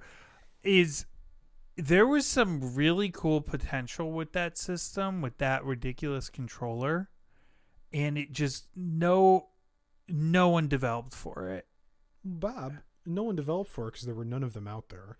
yeah But here's the other thing. Let me introduce you to the Wii U. You know what the product is called? The Nintendo Switch. It's the same fucking thing in a better form factor. It's literally the same product. There's like almost no differences between them. And how many consoles is a Switch? You know how many Switches are out there, Erica? Like 110 million. And you know what shipped? You know what shipped with the Nintendo Switch day one? A little game, you may have heard of it. It's called Breath of the oh, Wild. Oh yeah, I know. Sold about a bajillion units. I've spent about 250 hours in the game. So it's like, you know, games, it turns out, can turn around your fortunes in the console gaming market. I think it's just it's a stupid way of looking at it because it's like that's the whole point. Like, yeah, sure, it's great that you've got this library with all these old games on there. That's great that I can you know use it as like a home entertainment center. Yeah. That's all nice. That's all nice extras. What do you got for me now? What are the new games that are coming out on your console that's not going to make me regret having purchased it? Well, and that's the thing. It's like you you you hit the nail on the head. Microsoft, their this has always been the problem with Microsoft. It's their messaging. When you talk about the Xbox One, does everyone, does everyone want to talk about the initial reveal? TV, TV, TV, TV, TV, TV, movies, movies, TV, TV, TV. Yeah, there was like no games. I remember There's that. no no games, yeah. It also had like the worst interface of any console ever at the start. It was so bad I didn't want to turn it on. But um they always somehow manage to forget their core market. Like they're very weird over there how they keep forgetting these same lessons they have to continually learn and it's like Sony and Nintendo, they don't seem to have this problem. And you know, the the PS5, it works as a home entertainment system just as well as the Xbox does. You can watch Netflix, you can watch Twitch, you can watch HBO, you can do all that but shit. that's not the messaging, right? But you know what you buy a PS5 for? You buy it to play games. Right. And all the other stuff, yeah, it's great. I like doing I like watching Crunchyroll on my Xbox just as much as the Bob loves watching my Crunchyroll on the Xbox. Well, and it's nice to have like a hub, right? So I don't have to like bounce out, and it's it should yeah, do it's that all stuff. in one place. It's great. It's expected at this point. You know what would be great is if there was there was a way that I could be on the party chat but have PlayStation audio in my ear at the same time. Then I would finally finish Horizon Zero Dawn. Um, I don't know if your headset can do that. See, headsets used to have dual audio, so like what I what I did on an old headset is I could do what you were describing. I would have party chat audio coming from the Xbox wirelessly to my headset, and then I would have an aux cable that would run from the headset to a PlayStation controller and I would get the PlayStation game audio coming into the headset at the same time. Hmm. And so that actually that does that doesn't work like with my current headset, but there actually are headsets that do it like that. That can have that dual audio. Hmm. Interesting. I don't know if it works on yours or not though. It might. It may. It might. Um, but yeah, I just I think like for consoles, I can't speak for PCs or for phones; those are different. Mhm. But for consoles, people buy consoles to play games. Yes, it's a they gaming want system. they want them to do other things. It's great that they do other things. well, it's expected at this point. Yes, exactly. But if you don't have games, you have nothing. Right. it's like no, thousand percent. I just don't like I just don't understand why this is so confusing and they they got a big problem over there at Microsoft man when it comes to managing their portfolio because they keep promising like this is going to be the year this is going to be the year this is going to be the year we've bought up all these other studios and that's the other thing if i were in microsoft i would just go into the regulators and i would be like look you guys should just let us buy everything because we're fucking so incompetent it doesn't even matter we're never going to have a monopoly we're never going to choke out this market because everyone else is just way better at this than we are we're pretty bad at it guys let us buy things just so we can kind of compete right Sure. like that would be the argument. We suck at this. We are garbage. All we have is money. We have endless money. Please let us have a chance with our endless money because we can't compete on merit. Am I wrong, Bob? No. Hey, Bob. I finished Alex. watching something. I Mhm. figured I'd rile Bob up tonight. Oh, here we go. I finished The Expanse. Oh, you did. Yeah. I think it was fine. I was like, I don't know how I feel about it.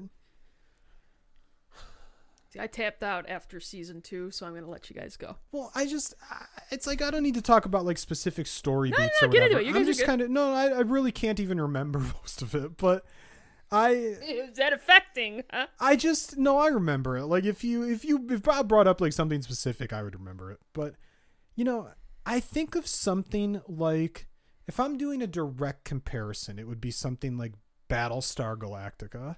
And Battlestar Galactica, well, you know, it goes off the rails at the end. I want to talk about something fucked by the writer's strike. That show had some really great seasons, and I just remember it fondly. I've never gone back and watched it a second time or whatever, but I remember it fondly. And I just feel like The Expanse, for me, I haven't read the books. I don't know what happens after all the events of the TV show, but where the TV show ends, and it's pretty abrupt, is the other thing. Yes.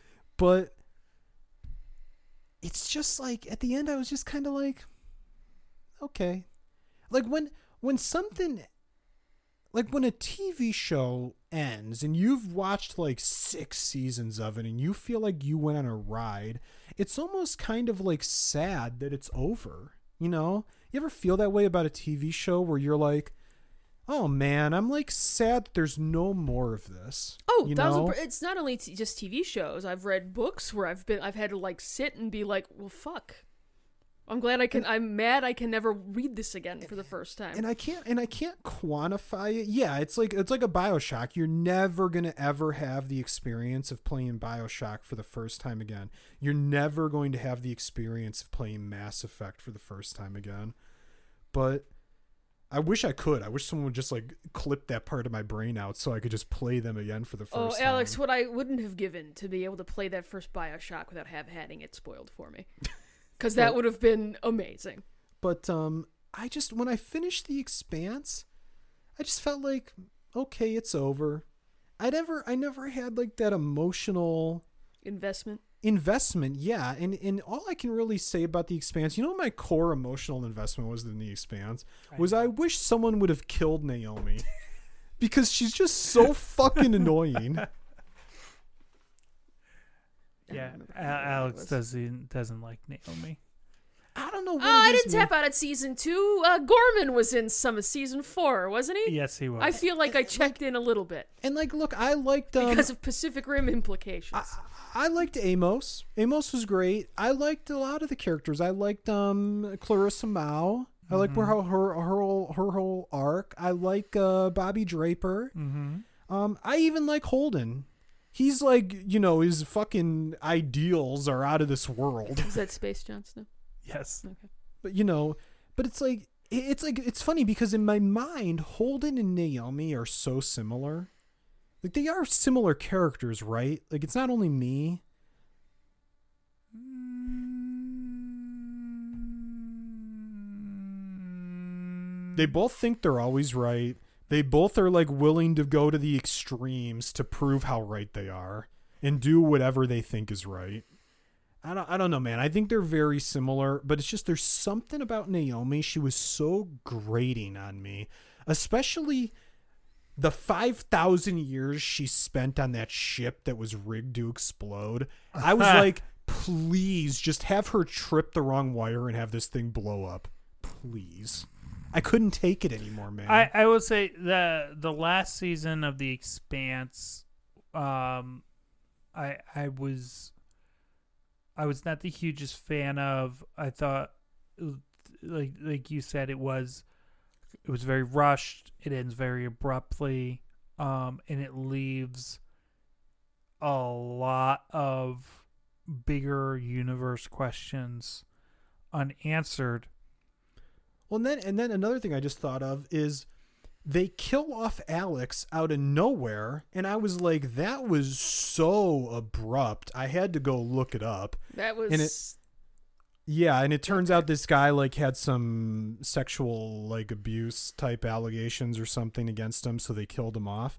I would have rather a recast, frankly, because it's so out of nowhere. It's so it's so jarring. Yeah. Um, I would have just I rather would have just had a recast to tell you the truth.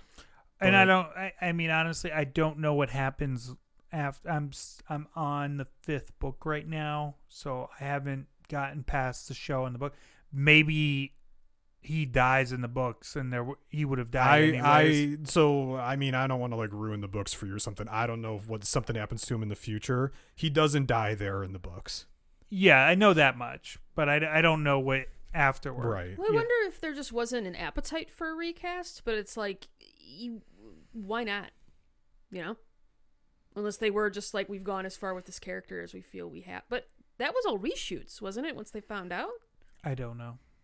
I didn't look into it. I feel like I just would have done a recast. It's not the end of the world. Like you have one scene where he walks in, it's a different actor, and the guy they make sure to call him Alex like fifty five times, Oh, so sure. people so people understand it's the Uh, same fuck, character. they did it on Game of Thrones all the time. Like whatever. Yeah, they recast that one uh, Hey, pirate so-and-so. guy on Game of Thrones. Yeah, and it was weird when he first showed up, and you're like, "Who is this?" They're acting like I should know him, and then you figure it out. We're not like you got to give the audience a little bit of like credit, I guess, Sure. even though most people are mouth breathers. I mean, the mountain they recast like five times. It was a different person like each season of that fucking show. So Yeah. it's like whatever.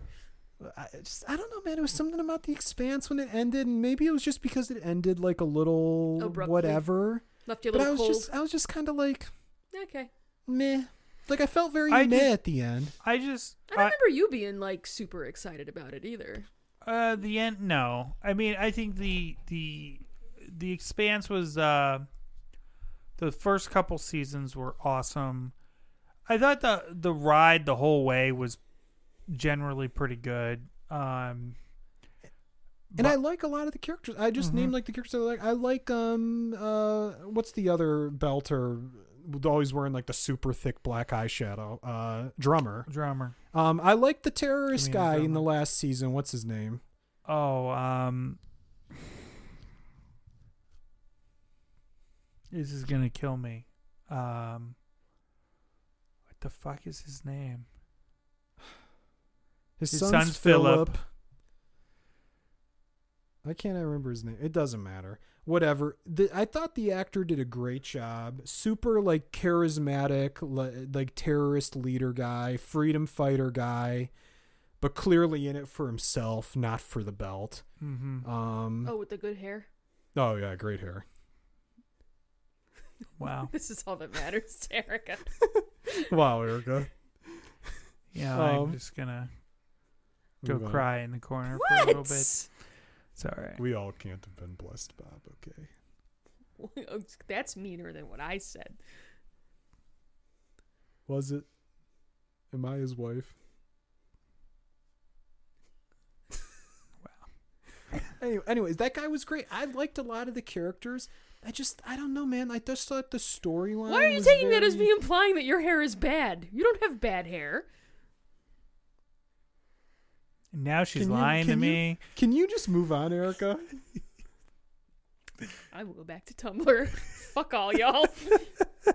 I don't. It's like, look, it's like, what can I say? It's like an eight out of I, ten. I, yeah, I, I, I know what you mean. Something about the last season just didn't quite stick the landing. Um, if I if I sit there and try and dissect it, it's kind of hard to. It just didn't have that like that something to really tie Yeah. it together. I didn't. There wasn't the emotional payoff.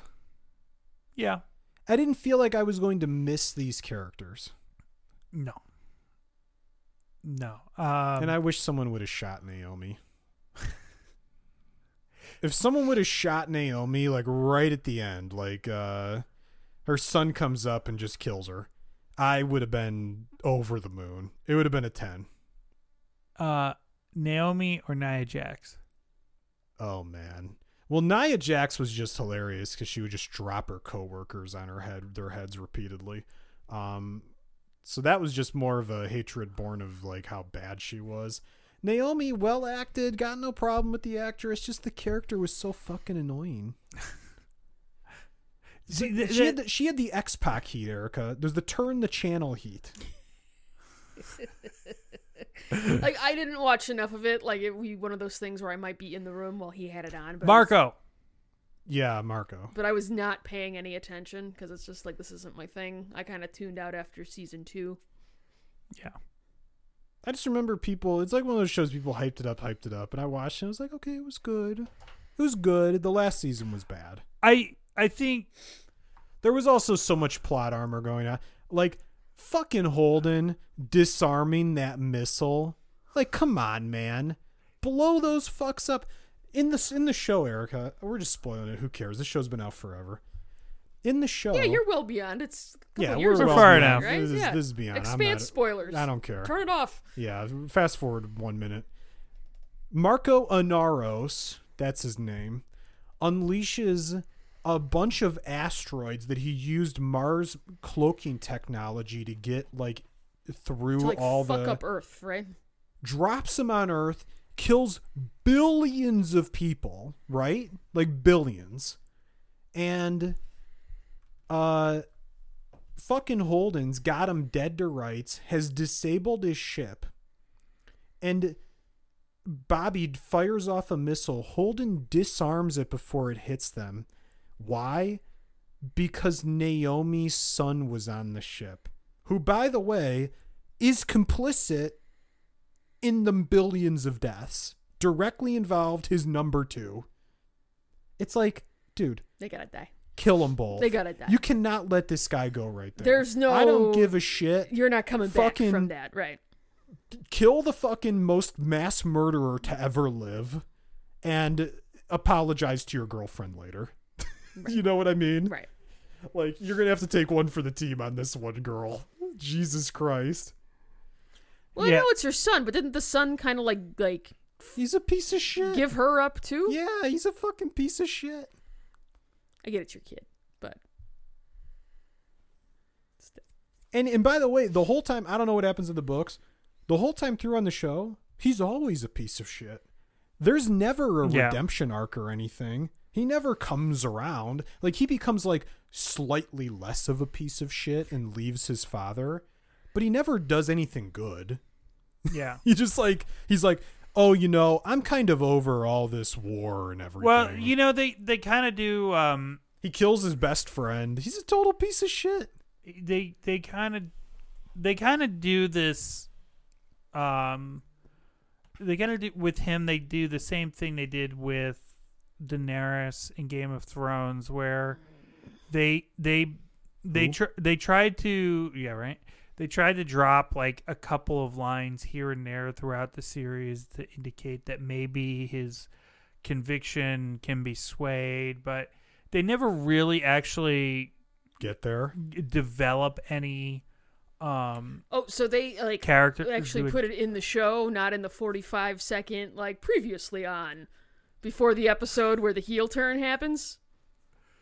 I'm not Well, still he's- salty Well, he's about a this. heel the whole way. Yeah. He never turns babyface. He never. He maybe at best gets to tweener. Okay. yeah i mean he i- i- and at the very end of the show you see him like uh, escaping his father's ship and like he changes his name to be his mother's name um and so like it's like you're supposed to believe like that he's changed and made this big shift at the last minute and it, it's just not earned Mm. and uh, and uh, and so, well, and if they're rushing, if it's like, okay, you guys have a season left to like finish all of this. It was weird because it was it was like the entire last season i did feel like i remember when i saw the f- like the end and i was like so when's part two? Oh wait there's not So, and what's the deal? Did the show get canceled? What exactly happened?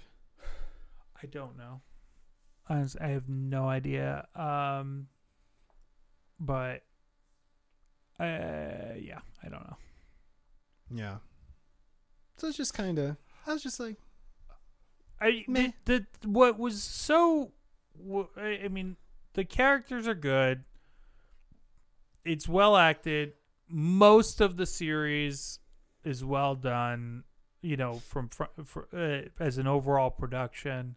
yeah. You know, they kind of goofed in the, the last season. I didn't think it was. I didn't think it was terrible.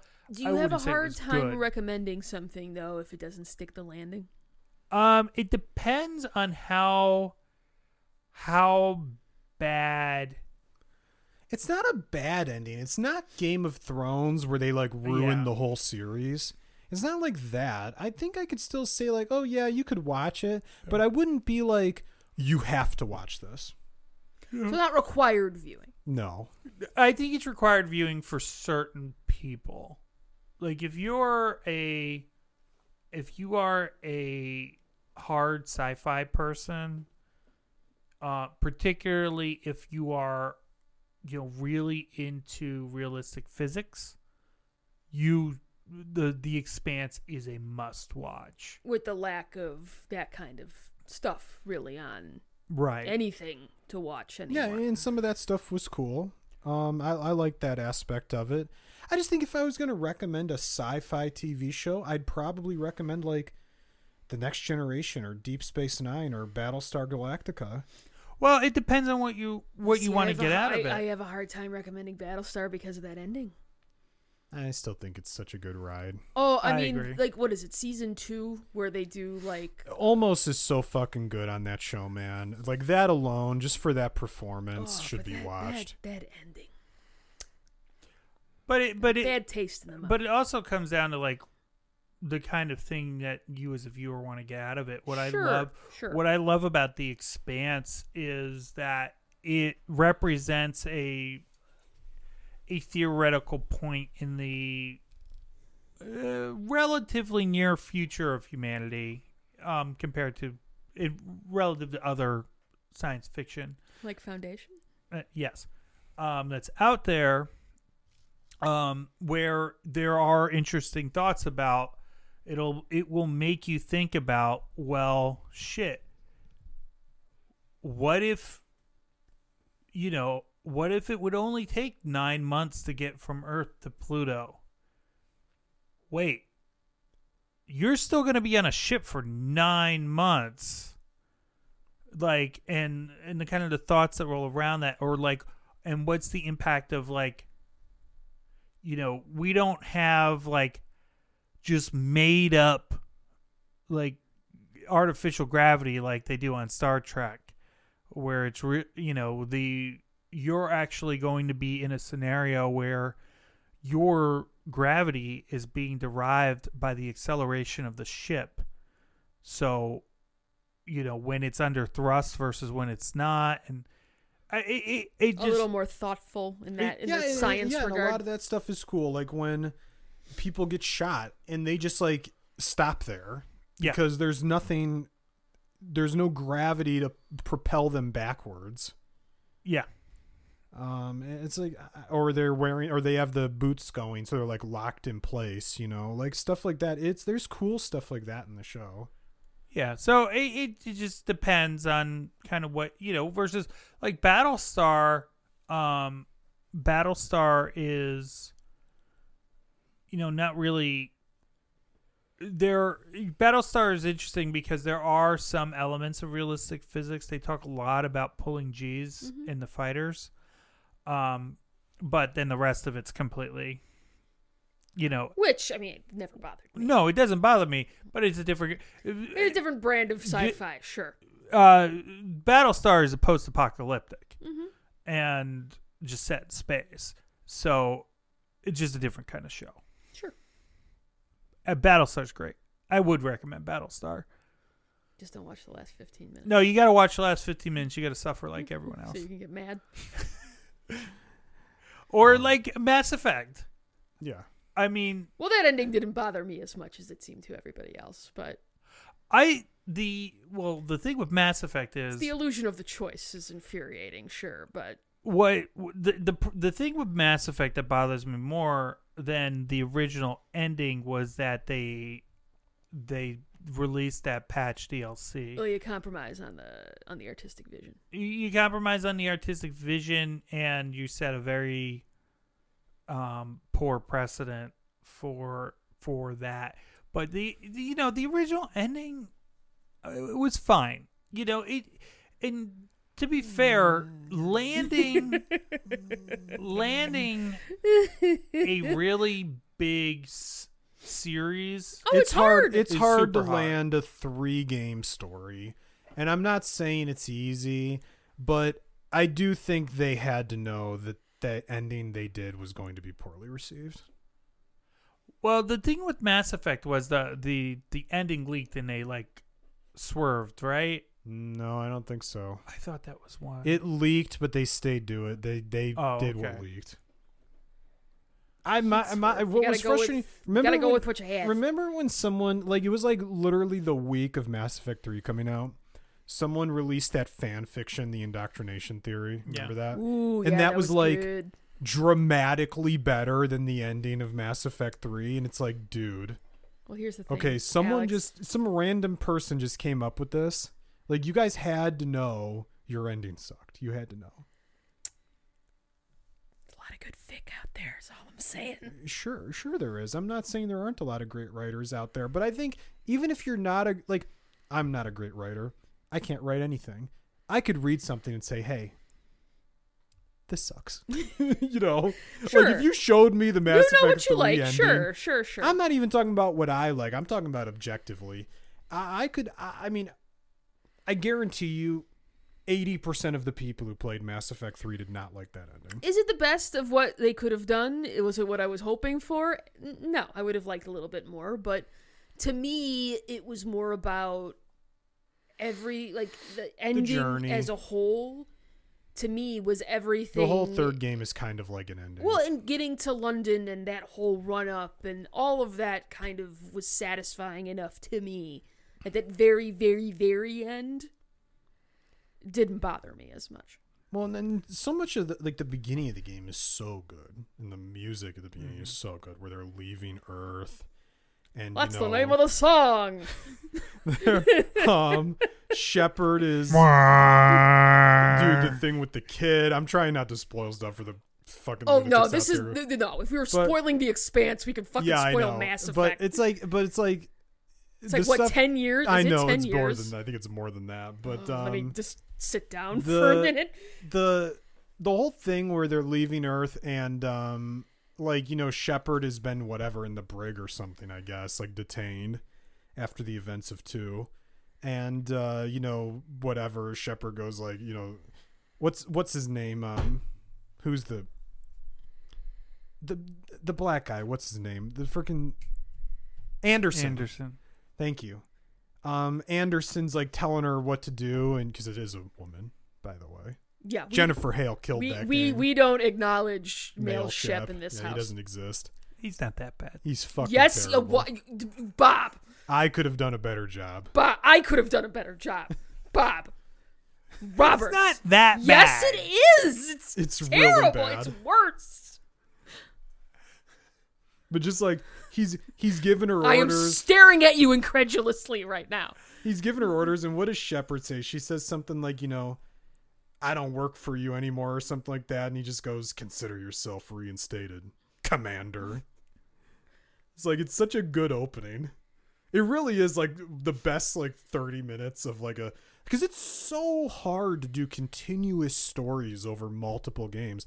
You know, and it's like it's such a great opening and the game has so much good stuff in it and you get to that ending and you're like man, you guys fucked this up. And and obviously the illusion of choice that you basically there was no choice in the end is a big problem in it. But just like there's also no good endings. They're kind of all bad. I mean, I always took the destroy ending, and I realized that that I think that's supposed to be the canon ending is the destroy ending because that's the only one that Shepard lives through. And if they do a Mass Effect 4 and they do a continuation Well, and they're gonna have Shepard to is alive, They are that's gonna have to the- pick, That's the canon ending if Shepard's alive. and I realized that it was destroying all like sentient AI. But I was like, those Reapers gotta die, man. I'm sorry, they Yeah. gotta go. Yeah, they got to go. We can't fuck with this. They gotta go. Hippies disagree. Yeah, I don't give a shit what hippies think. Well, and and you remember they did that teaser a while back where it's like Liara walking through the snow, and then she like dusts off a piece of armor and it says N7. Oh, that's I a mean, minute ago now. It's yeah. been a while. I mean, look, it's EA. They're gonna fuck up the game, but it's like imagine if it was great and you if they bring back Shepard. I mean, they probably are because that's gonna be a way to get people into the franchise again, right? I mean, that's easy. I would just recast the guy doing male Shepard, but you got to bring back Jennifer Hale if you bring back Shepard. if you don't bring back Jennifer Hale, like, what are we even fucking doing? Do you know the the name of the guy who they modeled male Shepard after? I do not. Mark Vanderloo. Okay, That's nice. Do you Hey. know why I know that? why? Because see you run. he does. He probably does. I mean, he's in fantastic shape. Um, It's getting a little weird. He's staring at pictures of him, are you, Bob? He knows his name. He knows he's in great shape. I think you got a problem on your hands, Erica. I'll be okay. um, Bob's very tolerant of a lot. I won't begrudge him staring at a handsome man for a little while. By all means, hun, go to town. Um, no, there's a programmer who is also named Mark Vanderloo, and I was working on uh, working with some of his papers rec- uh, last year. So, and then it just always made me chuckle every time I saw the name because all I could see was Male Shepard. Now, Bob, I got like a half hour in with that fucking voice, and I was like, because I was like, oh, let I me try. tried. Let me see. I remember trying one time. I was like, no, No. absolutely Full not. stop, no. I tried in Mass Effect One, like when I was doing another new playthrough, and I was like, no. No inflection, no emotion, just, Just very like. I am reading a script. They didn't hire a pro voice actor. They hired some guy who was like a friend of someone at the studio. It was fucking ridiculous. They probably just didn't want to pay somebody their rate. Jen was expensive. Uh, She probably And worth every penny. Yeah, and worth it. Oh, gee, pro voice actors are good at their job. News at 11. What? Shocker. No, what they'll do, this is what actually will happen. They'll do a new Mass Effect. They'll bring back Shepard. It'll be Laura Bailey. I mean, I wouldn't be like, too, I'm and I wouldn't be mad about that. I'm just saying, like that's like she's in everything. But um, no. So Bob, I watched something else. Oh yeah. Erica, I'm a good person, sure. and Bob, he's done well. He watched all that Gundam. He even watched subtitles episodes. He subtitled did. Episodes. I was impressed. So I don't know how much he read of them because he probably was reading his phone at the same time. But he had them on. I wasn't in the Um, room with him, Alex, so I can't say. I think there's a recap episode, Bob. You might want to watch it. um. Anyway, it's funny because it's true. Wow. he didn't know who the guy with the gray hair was, Erica. I that mean, was that was that was funny. That was legitimately hilarious. Characters. Age. Why? He looks exactly the same. He just has gray hair. Why? Who is this? Who is this guy? I can't hear the dialogue. I'm too busy chewing on this ice. Stop. oh my goodness. Anyway, Anyways, so because I am kind and generous. What else did you suffer through, Alex? I watched some documentary called 100 Heart. Uh, what are you doing to my cousin? You're making him watching running documentaries What's it now? called? 100 Heart something feet. uh, I can't. Yeah, I can't remember the middle. Um. You're making him watch shit and you can't even remember the title. Hey, of it? hey, it's a weird title if we're being fair, but Um, um, it's on PBS. Heart or head, heart, feet. head, heart, feet. It was better a mo- person than I am. It was a movie. I mean, I mean, look, it's like I don't know what I was. Uh, it's like, did you find it exhilarating, Bob? I don't know. I mean, I I thought it was fine. It was worse than The Expanse. um, I don't know why that's so funny, but it is. What what what were your I got, takeaways? I got Erica today. I Yeah. got her. And that's your only mission. It it is. is worse than the expanse. okay.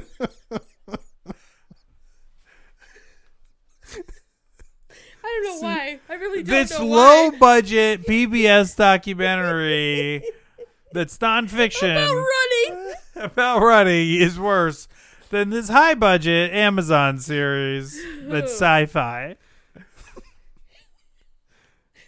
Like First yeah, that's, I- that's congruent. First, sure. I buttered it up with the ice talk, and then boom. Go ahead, keep talking. Uh, I, I mean, look, it's like I, I feel like the focus of the documentary, and rightfully so, is you know running hundred miles in like a day is really fucking hard. And it's like, oh, you don't say. no shit. you know, it's like I was just kind of like, okay, I, I watched it. I watched it, Bob. And, and and to be clear, I didn't watch it like you watch things. I actually watched it Wow. Right? right there. Right. Right there. I mean, the truth is painful, but let let's not sit here and lie to the to the pe- dozens to the people. about how you watch television. Okay, You've got the phone out the entire time. Bob looks Come on. incredulous right now. I don't know why. this is this is just this is the way of things. This is the way. This is the truth. this is the way. I watch it the same way most of the time. Whatever, that's fine. I mean, unless it's something I want to pay attention to, then I put my phone down. But you know, whatever. Well, that's one of the great things about subtitles is you really have no choice but to watch it. Otherwise, you just can't watch it. Right? It's just like okay. I mean, I guess you could bob it, but you know. Some of those dubs are just bad, though, man. there's a lot of bad dubs. Yeah. It's not even that they're it's not even that the dubs are bad, it's that the Japanese performances are so good. Right. They're giving you like a 15, and the the American actors are giving you like a seven. Yeah, it's just not doing it for me.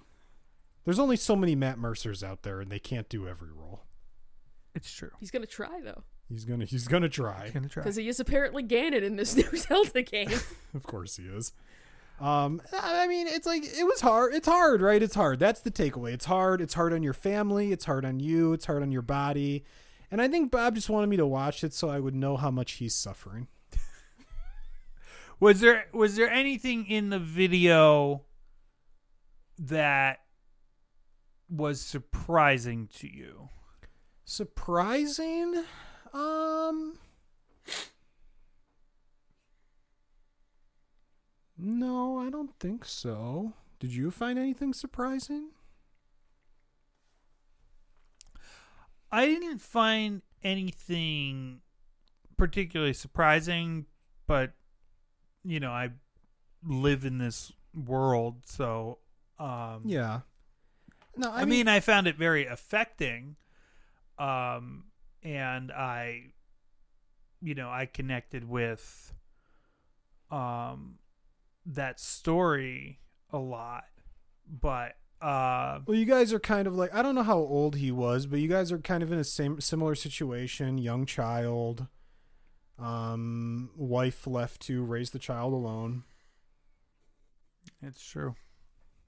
True. I was Hmm. trying to get her again, got her a little bit. I'm looking at second husband on Tumblr, so that's cool. Go run. She was distracted. Have fun. Um, no, I mean, you know, it's like, uh, I thought the stuff was interesting where they put him on the treadmill and they were kind of like trying to push him to exhaustion to see how high his heartbeat would get and uh, Mhm. things like that. Um, I'm trying to think. Uh, I mean, it's like, see, I'm not a big like rah rah guy, so when he's got like 45 people following him everywhere and being like, "Yeah, you can do it," and watch out for this hill and take your time going up here. It's like, can we just like tone it down? That would, right? Like I get annoyed we at that just, too. Can we just like, just that being said, Bob, you want me to come out while you're trying to run a hundred, and you want to be, you want me to sit there and be like, "Good luck, buddy." I will maybe stop by. You are more than welcome to take the drive up with me, Alex. Are you going? You going the whole? You gonna be there the whole time? no, I'm not gonna be there the whole time. I said I'd be there at the finish line for when he finishes. Would you like to take the drive with me? How far is the drive? What is it? Two and a half hours? It's like two. Maybe two and a half Okay. if there's traffic. Mhm, yeah. Erica drives pretty fast though. Right? I do drive very fast. Yes. Mm. Might be two. There will be food After? During. Mm. I see. You can't really eat in front of people who look like they weigh 110 pounds. Isn't that like rude? Oh, I'm gonna have no problem eating in front of these people. It will be. There'll be I, I expect to arrive and be treated like fucking royalty. I'm gonna be it's Bucket Hat Bob's wife. Mrs. Oh. Bucket Hat Bob. Anyone Oh, calls me that, I'm punching them in the face. Um, or I'm hitting them in the back of the head with a do I folding want chair. to be there for that? Do you Hmm. want to watch me beating the shit out of runners? well, that would be fun. Yeah, I would go for that. That I would go for. I'll, I'll, I'll consider it. Hit me up when it's time. Because I have no, I don't even know when it is. but Because here's the thing, Alex. Bob was like, "Oh, you could come." I'm like, "No, no, no, no. Erica's got a watch party that she's got the night before. I will be there for the ending." But I, I got. well, as long as you have your priorities. I do have my priorities straight. I'm gonna be there for the finish. You want me to crew? I was like, nah. Bad. Are, are you gonna have people there cheering you on, being like, "Hey, you know, do this, do that"? It has been widely publicized that this is Bob's like he chose this race because that's where he wanted to try and do his hundred again. People are aware of this. You have a podcast about it. You've been on the podcast that the people who are hosting the race, correct? Correct. People know. if I go with, is Stinky Bob gonna be in the ride on the cu- like taking the ride home with us? No, Bob has his own car, Okay. and I would imagine. Uh, are you going to camp out again that night? Because you're going to be exhausted. Yes, I will be just On the wrecked. deathbed, yeah, I would think so. So yeah, I will probably be. You'll probably stay another staying night. in yeah, Belleville. yeah, that was what I thought. Yes. You know, you know what, Erica? Unless you get somebody to drive you up there, and then you come back with with me. But this is logistics shit that we have to kind of Yeah, yeah. Put put me put me on the list, Erica. I will be there. I want Bob to always remember that his friend Alex was there to support him when he failed to run 100 miles.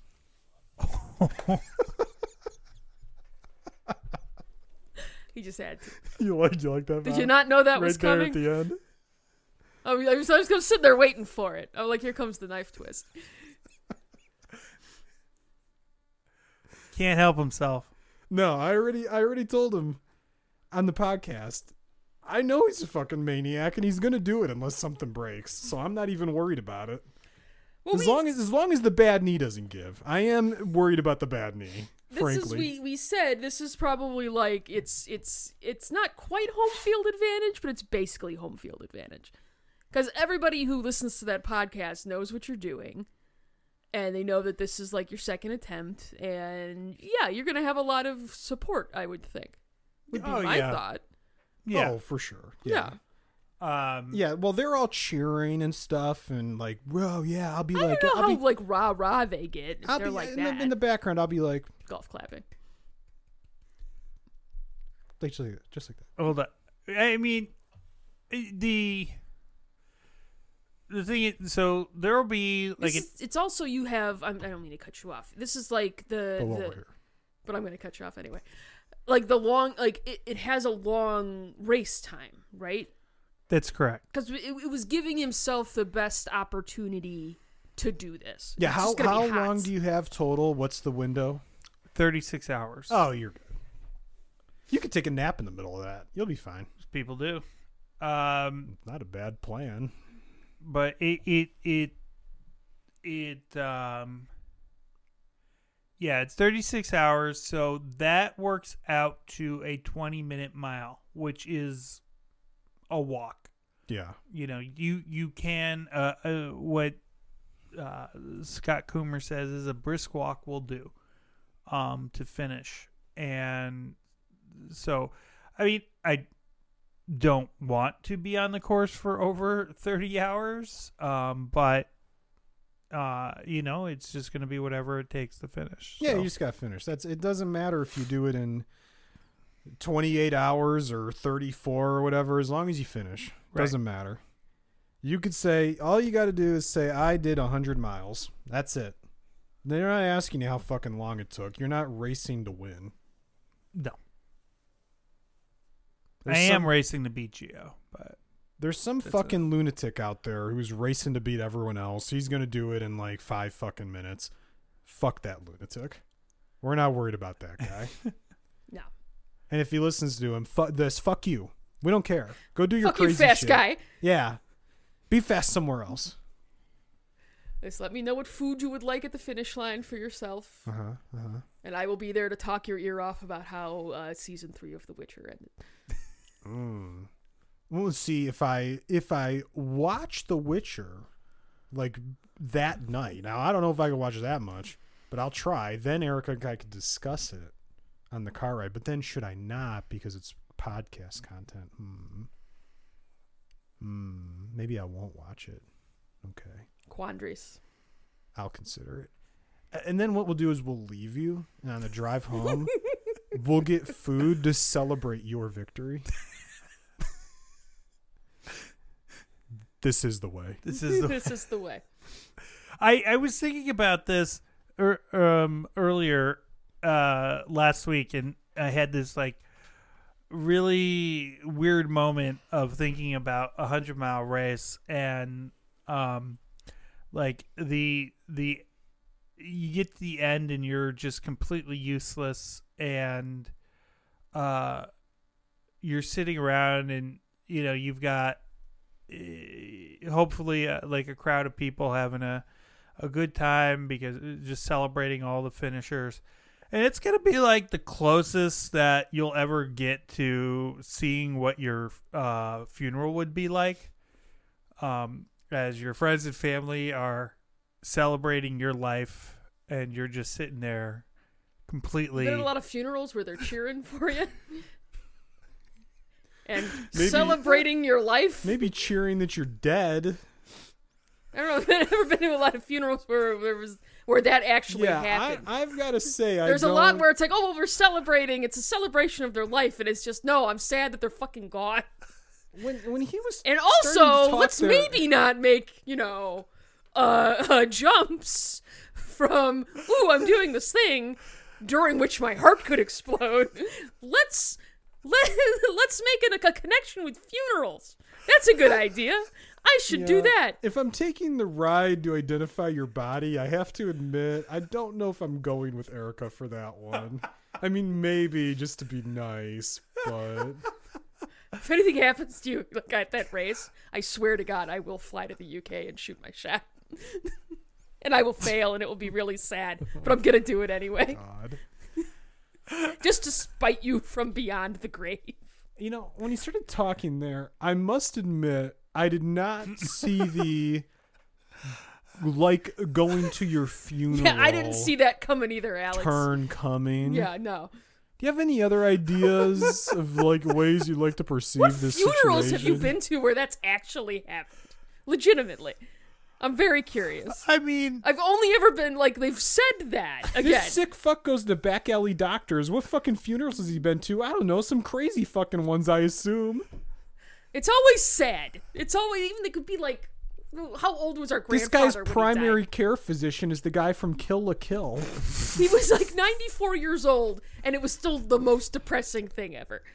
Like he was in bonus time, and it was still sad. Except for that part where the guy came up and told me that he listened to our podcast. This that is was pretty fucking was rad. pretty- but other pretty than that, it was a very sad It day. was. Came up, Alex. He was like, "I'm one of the dozens," and I'm like, "You have made my year, sir." Was this for the Game of Thrones one? Uh, I think it was the movie one, but I think Oh, he may have listened to a couple of the other ones. Hey, you know, Alex, speaking of, this reminded me of something. So at the race I was out on Saturday. Yeah, were you going to tell us about it or your body not giving out or anything? Like, I've been waiting. Well, I mean, the race went very well. I had a good time. It was a good training run. Um, Out, and you did well. 50 miles, 50 kilometers. 50 kilometers. 31 miles. Um, How long did that take? uh, it took me seven hours, 17 minutes, and 22 seconds. Oh, you're you're good. Um, Just 3x that, you're there. Yeah, right. I wish that's how that math worked out. um, but uh, about 3,500 feet of vert. Everyone should have a supportive friend like me. I know. Indeed, indeed. Alex. I know, Erica. Um, Go ahead. But so you know, it, it went well, and the the greatest success was that I was not completely useless the next day. Um, That's true. You were limping a little bit, This but crazy fuck ran four miles the next day. I did. did you? Yes. Yeah, that's actually your fault. That was Sunday night. Yes.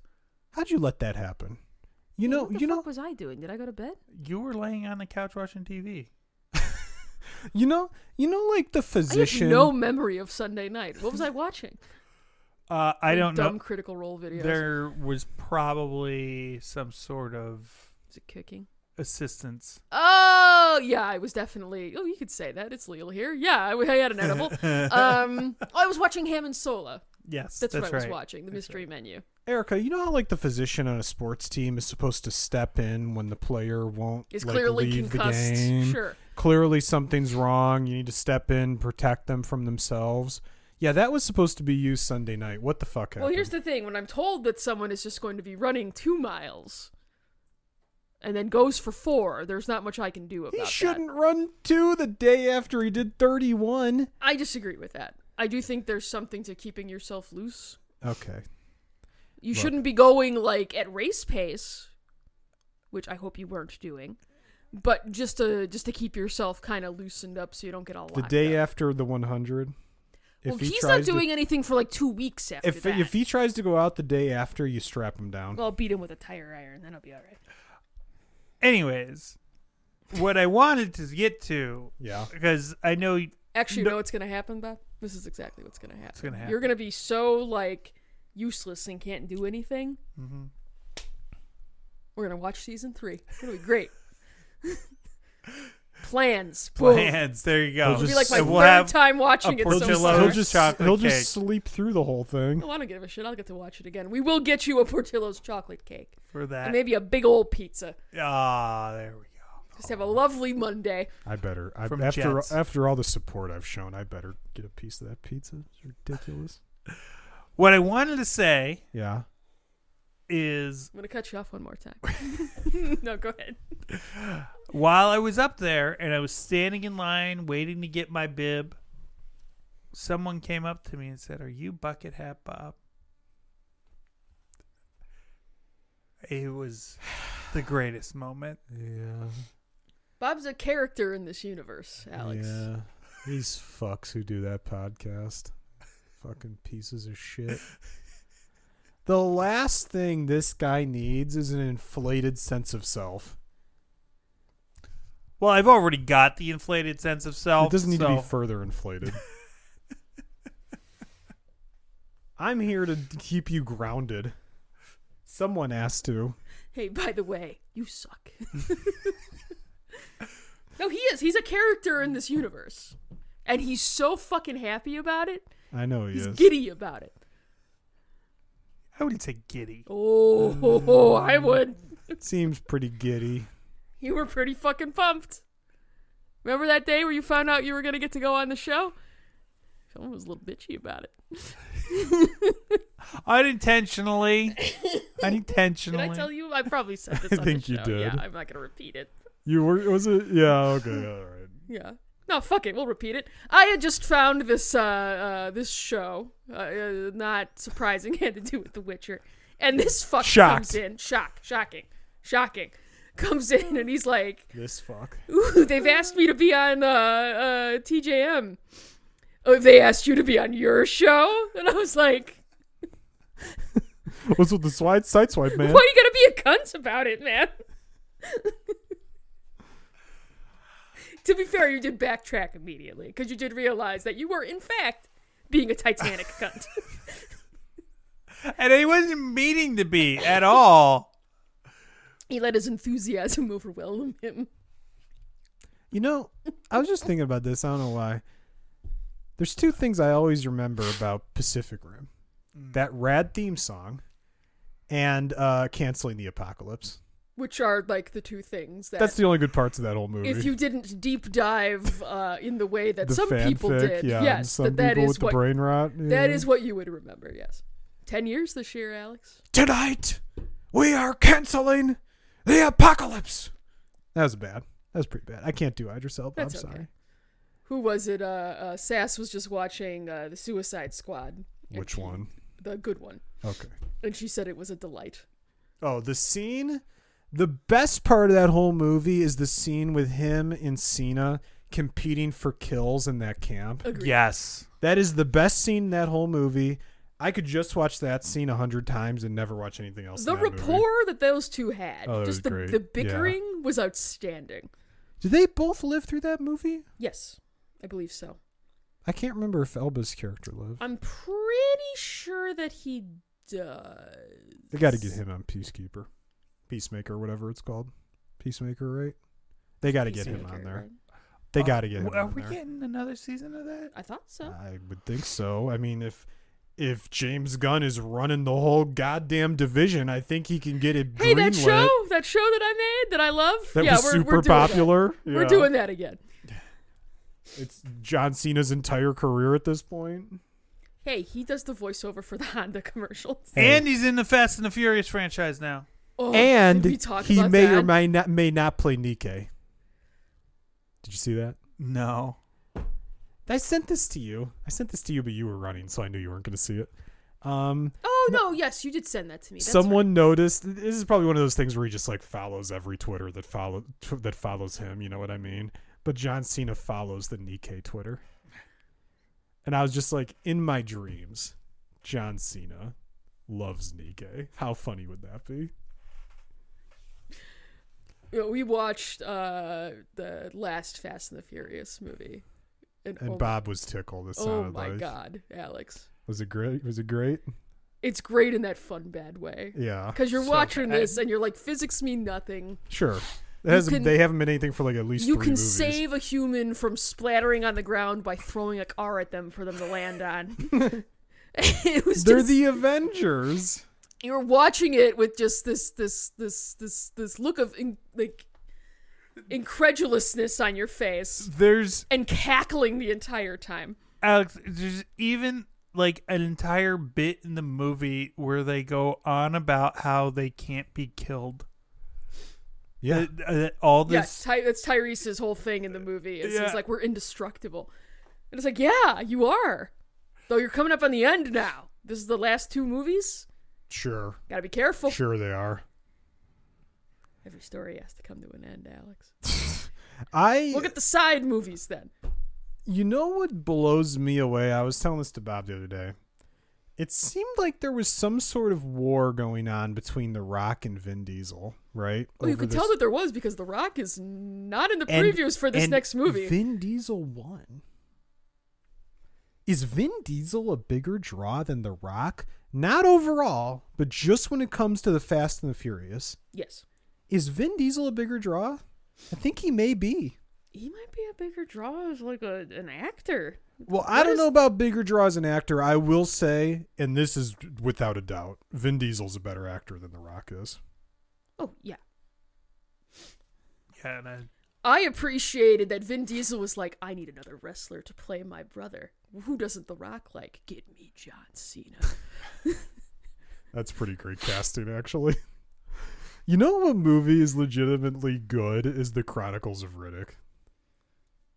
You ever see that? we saw that in the theater together. That movie's actually good. And I cackled because there's a line, and I still remember it to this day.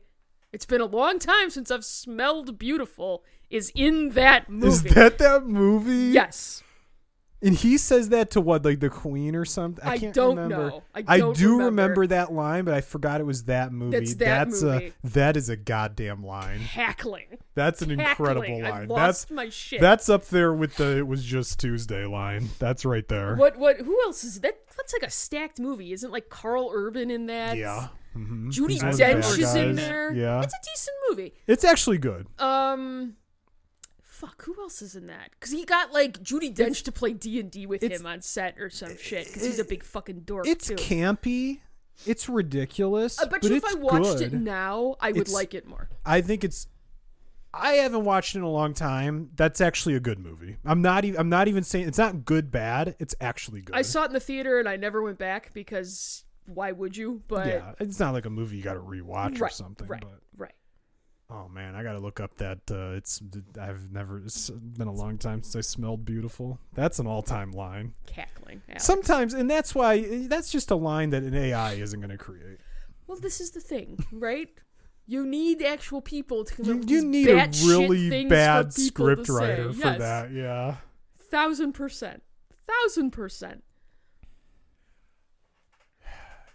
I have something that I feel needs to be noted. Mm-hmm. Um, there is only teams from hot weather locations remaining in the NHL playoffs, Uh huh. and that's criminal. The Edmonton McDavids failed to advance again. Yes. They're quite bad at playing hockey. well, I actually was I was actually reading something that was very interesting to me, and you know, I don't know. I mean, I know you guys aren't like big hockey watchers or something, but I think everyone kind of knows that the rule book just basically doesn't exist in the NHL playoffs. Um, which is part of the reason it's great, but also if you're a skill team, can be very frustrating because you just get bullied all over the ice and get the shit kicked out of you, and there's just no rules. But um, it's interesting that I was basically reading, you know, the Oilers are very they score a shitload of goals. Uh, but in the regular season when the rule book actually applies, they score a ton of goals on the power play. Well, there's no rules in the playoffs, so you don't go on the power play as often, so some of your goal production goes away, which is interesting to think about. And kind That of a team composition problem. Yeah. That's interesting. Definitely something to think about. Mm-hmm. That you Well- have to think about if you're a team who, because you have to adjust going in. No, Well, you know, if your ownership uh, happens to believe that it doesn't matter if you win championships um, at all, then um, you know just getting to the playoffs uh, is all you need to do. So maybe that works perfectly well for them. Did you see, by the way? I don't. I didn't. I don't think I mentioned this to you guys. Did you see who won the number one pick in the next NHL draft? I did not. You may know them. They're ran by a bunch of massive piles of shit who covered up a sexual assault. The Chicago Blackhawks Lovely. have had the draft fixed in their direction. They had something like an 18% chance to win that pick. And Against all odds. I saw like one of the premier NHL reporters was like, I've talked to people around the league who are extremely smart and have never said this before that legitimately believe the draft was fixed. like, it's like, and it really does feel that way. It's wild. Like, I saw something. The Red Wings in the last like eight years have had like eight chances to potentially pick number one. Like they've been finishing like worst record, second Sure. worst, third worst record. Their picks they've gotten have been like four, four, three, four, six, eight, or something like that. Like and how do, it's all kept- random? Is that how this works? based on your um, finishing placement, you have X chance, right? So if you have the worst record in the league, you have the best chance to get the number one pick. But it's but it's not the lock, so people don't tank for it. so it's kind of randomized. right to a Okay. degree so like the red wings got fucked like literally fucked like eight times the blackhawks are in this position like twice they get the number one pick and and not only just like some number one pick like a guy people are projecting to be like a generational talent Alright. now this organization is hilariously poorly run so his career is probably fucked Well, and that stuff doesn't always play out either. yeah, for sure. Um, but and I mean, I still won't watch them because fuck those pieces of shit. But uh, I did see that and I giggled.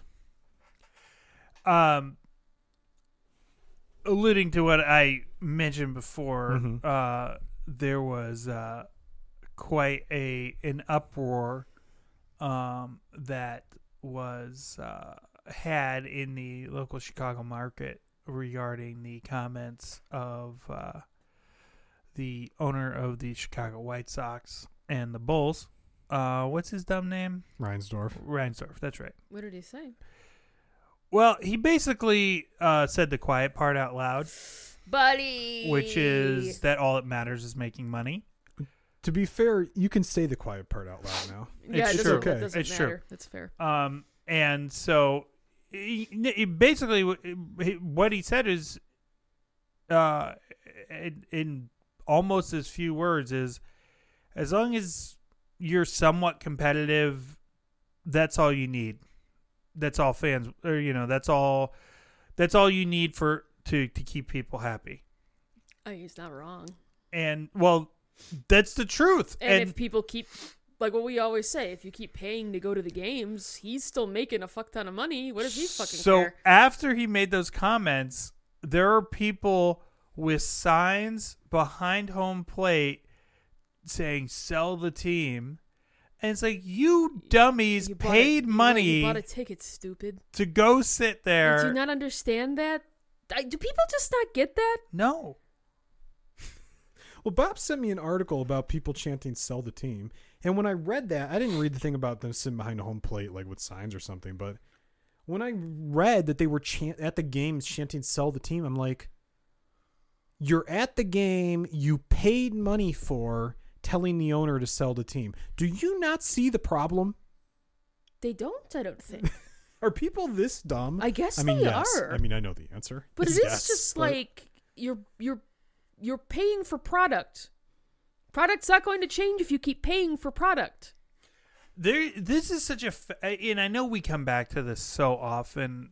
Really Uh, should just be like the title of the show. It should be, but it's just such a fascinating thing to me in in sports in particular where um you know people's the way people look at it is just so twisted.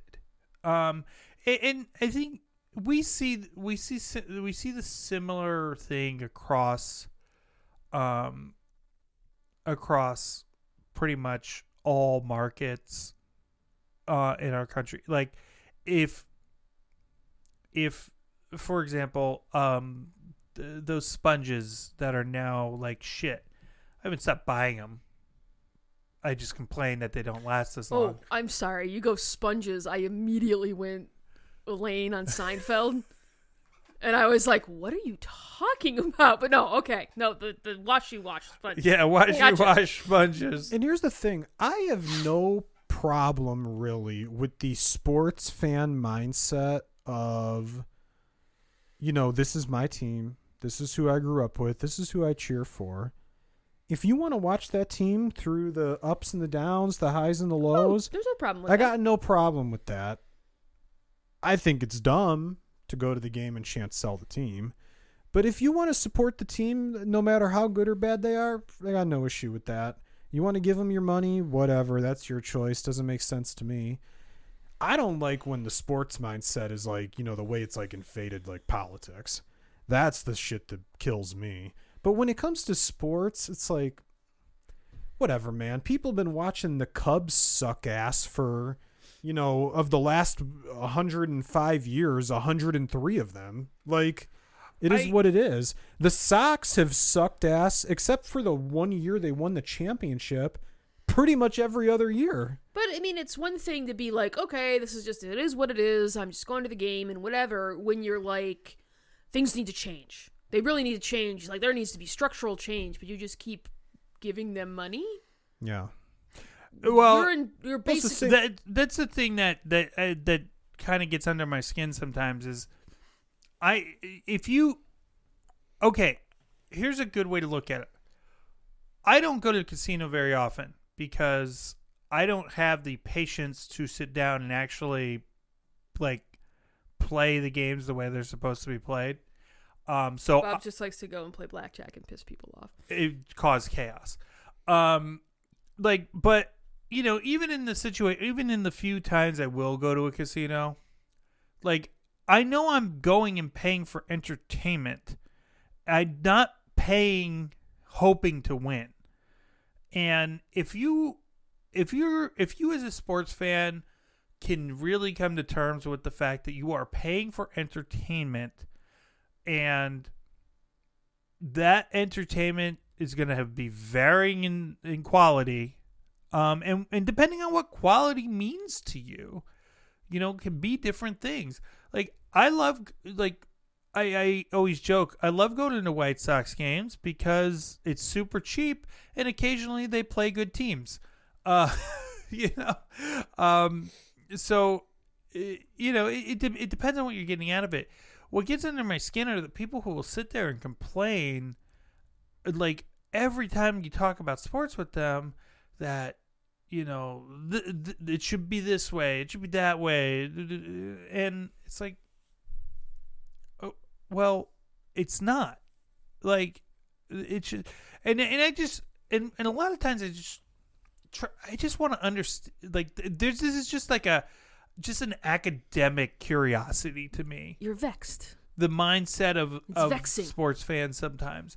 Like I was talking to somebody who I was making the argument that if you if you the sports fan if your primary concern is you want to see your team win a championship you should care about the front office and what they're doing. And if they're not doing what you want you should stop spending your money with the team. And um that conversation got cut off because they i think they thought i was like attacking them and i was just trying to have a conversation. It was, but it's fine. Um but you know it's just it's one of those things i just want to understand like if you're if if if get like you have to f- you have to f- if you if you're if you're getting what you want great. But if you're not getting what you want what are you doing to to try and influence what to get what you want? Well- and in sports it's i'm just going to keep doing what i'm doing. And the funny thing about Chicago sports specifically is we have all these just fucking horrendously run franchises and nothing ever changes. Like um I mean the Blackhawks had like that whatever 10 year stretch there where they were doing great, right? But they just hit on a ton of draft picks, like an insane amount of draft picks in a short period of time. Um but other than that, it's like, you know, the Bulls, other than Jordan, have just been terrible before and terrible after the whole time, pretty much. Um, like we just talked about, the White Sox and the Cubs are just total jokes, other than one year each. you know, like Oh, Bears too. the Bears, yeah, the Bears are. Well, and it's you're in a major market. The Bears are actually the worst run of anyone. You're in a major market. You should be competing more frequently. than yeah we like are. look at look at like and i understand you know it, maybe it's easier and you know other places for some reason but the lakers have had some down years but they've kind of consistently been good the same thing with like the dodgers same thing with the yankees Here's something that's in um that that's kind of interesting about the Dodgers and LA franchises in general. And if you think about why like football was such uh, such a hard sell in that market. You've got a a city that is perpetually in nice weather. Like even when they have bad weather, it's still nicer than like anywhere on the globe yeah. Like so you have nonstop outdoor opportunities. right So if your sports team sucks and people don't want to go to games, they won't. Not to mention you have crosstown competition for baseball. Um you have two of the best college football teams in the nation in town. Like the your you if as far as sports goes and entertainment you have tons of competition. Now, switch to a market like Chicago, where nine months out of the year you don't want to leave the house. um, that's a slight exaggeration you're it's more like eight but you know the the need for, uh, or the perceived need for entertainment. entertainment is much higher market. Like here you're kind of um you as the sports team have don't have as high of a mark to hit to to draw people into your stadium or arena. Yeah, and, and there's already, you know, a lot of these teams have had problems lately, you know, consistently selling out their stadiums and getting people to go just because people do have so many other entertainment options in their home or around or whatever. And I think that problem is only going to get worse for these sports teams as time goes along, especially as people who maybe grew up going to games, like, you know, just start to die, right? yeah and i mean it's so mind-bogglingly expensive Yeah. to go to Yeah. any of these games. Yeah, the concessions, the tickets, it's Well, the tickets, parking. concession, parking. Yeah, it's all a scam. I mean, and look, I know the Bears are going to move to Arlington Heights, but like, The parking situation's got to be better than it is now.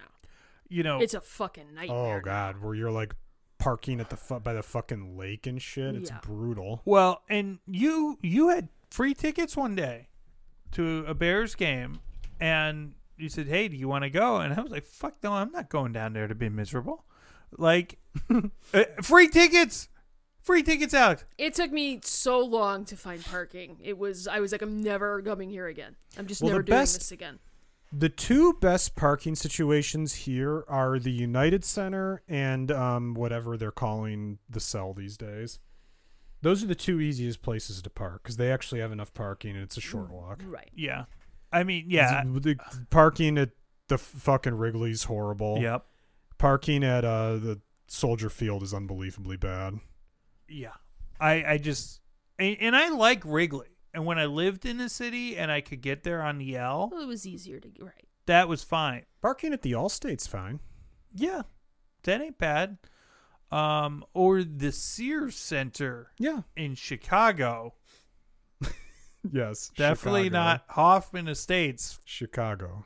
30 minutes outside the city limits. Er- Erica, you know what? That just reminded me. Can you believe these stupid fucks running AEW are about to bring CM Punk back? I, I really don't understand how you Oh! do that. they are? Oh, they really? That's the rumor. That Like, he's and coming here's back the thing- very soon.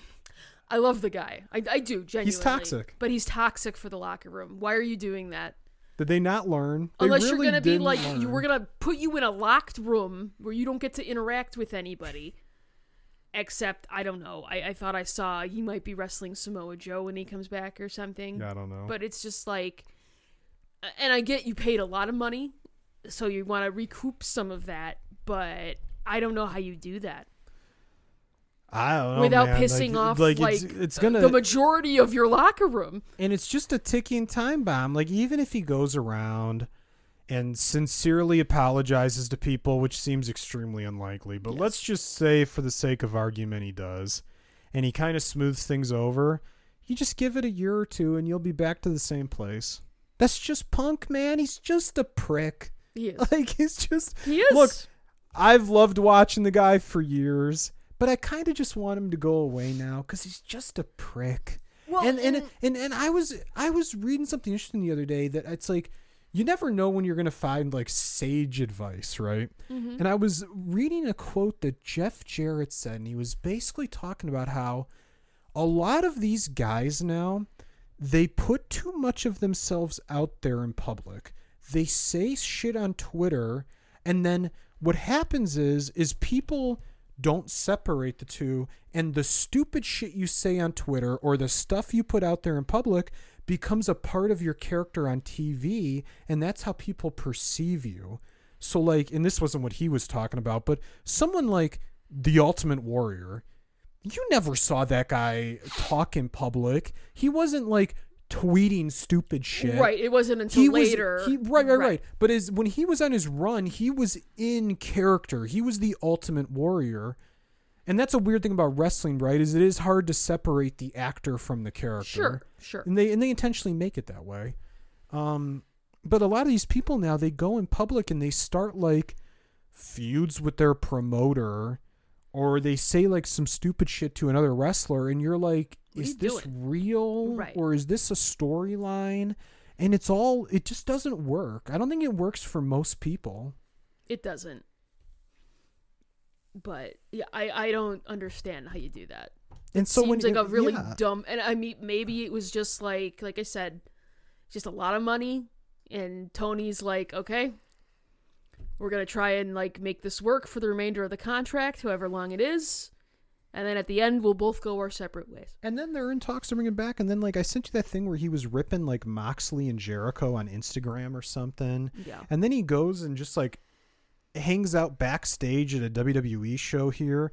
It's like, what are you doing, man? Aren't you trying to smooth things over? He goes to the WWE show and he runs into Triple H. And apparently, the conversation was Triple H was like, hey, look, I don't know if I can even talk to you. Like, let me go ask the boss. and he goes and like asks, and like five minutes later, security's like, "Yeah, you gotta go, man," because he's under contract with a rival. Right. Well, and you've had litigation in the past. Right. You, you know. Like that could probably be viewed as contract tampering. So it's just like uh, the guy. I Well, mean, not only that, but why would ki- you? Why would you want to go back there Oh man, Like, after all the shit that happened? Why would you want to go? I mean, I understand maybe you want to see some people, but like, they're in town. Go grab Yeah. like, go grab a meal. and I don't even know that he wants to see any people. That guy doesn't have friends. he probably has like three people that he actually likes. He can probably likes. He likes like his wife maybe, and he has like a couple other people he likes, and he likes his dog, and at least he's got that going for him over Bob. But he's not even listening, Erica. He's not. He's not even listening. We're we're into three hours though. I think we're all kind of fading a little bit here. but it's like the guy's just a prick. He's a prick, and I've enjoyed him on TV for a long time. He's a prick, man. He's always been an asshole. He can't help himself. He's a charismatic asshole, Oh, sure. but he's still an asshole. He has a hard time. It's a it's a problem you see with a lot of people. They have a hard time getting out of their own way. yeah, And it's like you seem to be Mm-hmm. happy in retirement, man, and maybe that's just where you should have like stayed. And if you don't, I mean, I don't know, man. Like, if you got, you know what? I don't know what his money situation is, but if you need to work, if you don't have enough money to just sit back and chill, maybe you should try to get along with some people a little bit more. If you got unlimited money, if you got fuck you money, do whatever you want. Well, That's and your I think life. there's there's something to be said for like he he did he was a a, a- point a historical point in wrestling that really seemed like it was going to change things, and he did like Yeah, and then they fucked it up. Well, they fucked it up. Of course they did. But I think he thinks, and I did, I don't know the guy. This is just an observation that he should be venerated a little bit more. I think. Yeah. And people like at AEW now were like, well, that was how many years ago? We've been kind of innovating as well. Look what we've done. Right. Who are you? and and there, I think that's a big part of it is like you got guys like you know it seems like he got in this whole feud with you know Omega and the Bucks and Hangman and shit, and it's like I think these guys kind of know what they're doing. Yeah. you know. Yeah. they've done a lot of things that no one's really ever done, and they're wildly successful. They're all they've all made a shitload of money. Right. They're they're doing something right. They don't. I mean, if they want to hear your advice, great. But if they don't want to hear it, that's okay too. I think they've got some stuff figured out. Right. I just think he kind of has this older school mindset where that just doesn't really apply anymore, if that makes sense. Maybe Yeah. in some regards it does, but yeah, I don't know. I just I don't think that's a good idea for anybody involved. I just think it's like it's gonna, it's got a bad conclusion written all over it. Yeah, agreed. I can't wait. I mean, we should get some interesting stories out of it at the very least. Uh, apparently, Kota Ibushi might be coming in soon. Get that Golden Lovers team. Let's going. go. The Golden Elite. Glorious. I mean, I really it- haven't any felt any desire to watch, so I mean, Yeah. Yeah, I mean, it's like uh, I see stuff, I see stuff, it looks fine, but I'm not like, oh god, I gotta see this or this match or whatever. racing to watch it, right? Maybe for uh, because what what's Memorial Day weekend is double or nothing. I don't know. I don't know, just from remembering in the past, but because I want to say All In is in like September or All Out or whatever they call it. Now. Well, I know they're doing one of them all out or all in. I can't remember whatever the fuck. It's like they're doing a show at like Wembley or something, like Oh, some like cool. seventy thousand seat show or something like that. Um, Nice. That I think like sold out pretty fast, like in a couple hours or something. Well, it's so a draw. They should start trying to do the bigger stadiums. I mean, you've got you've got a good product. yeah, I think they're doing the United Center here again soon. So I mean, it's like yeah, they, it's like They're rolling. Yeah, wrestling's weird because it, it's like it's got a very stable but niche fan base. Sure. They can't ever seem to grow it. Like Well- no one can grow it. And now, like nowadays, you have so much competing for your attention that I don't know how you grow it. and and that's uh, how I kind of well I think you grow it through stuff like video games or they try you know they do like the reality shows. Maybe I think like with WWE you know stuff like Total Divas I think drew a lot of women into watching wrestling. I could have. um I think you know video games can do it. You know maybe they need to do some sort of like uh TV show involving the wrestlers that's like all storylines maybe you know if you can get like good writing um, I mean, you gotta try to do some different things. I think if you Mm. want to grow What was it. Well, it? I- what was it? Deke Stokes. They call me the Spence. Oh, that Oh, was yeah. great. That was all time. I, I mean, I think primarily what you need to do is to put out a product that is going to excite your current fan base enough to get them to try and get their friends to watch with them.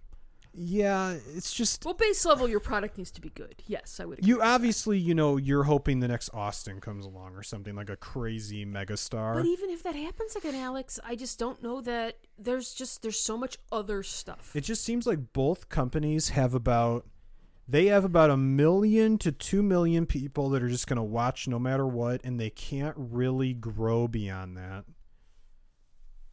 But yeah, I mean, I so can the best that. The best parts of Total Diva were John Cena and Bryan Danielson treating the whole thing like a total joke.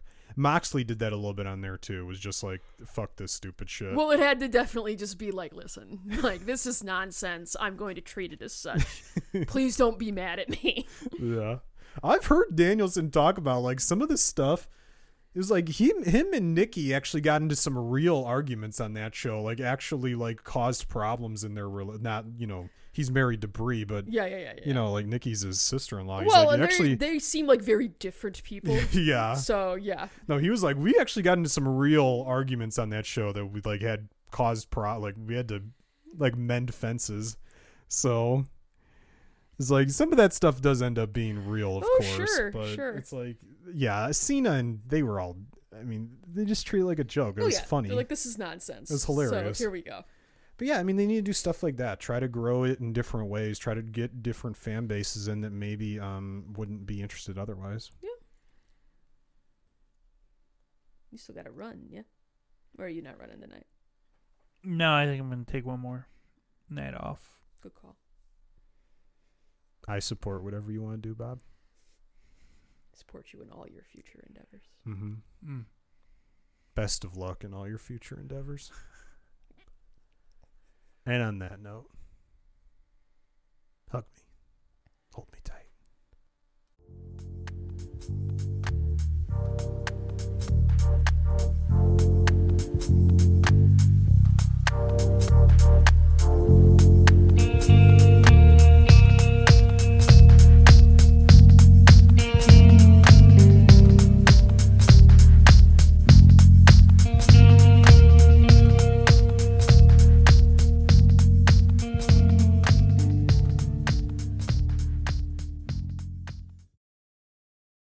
This has been a Puma Knife production.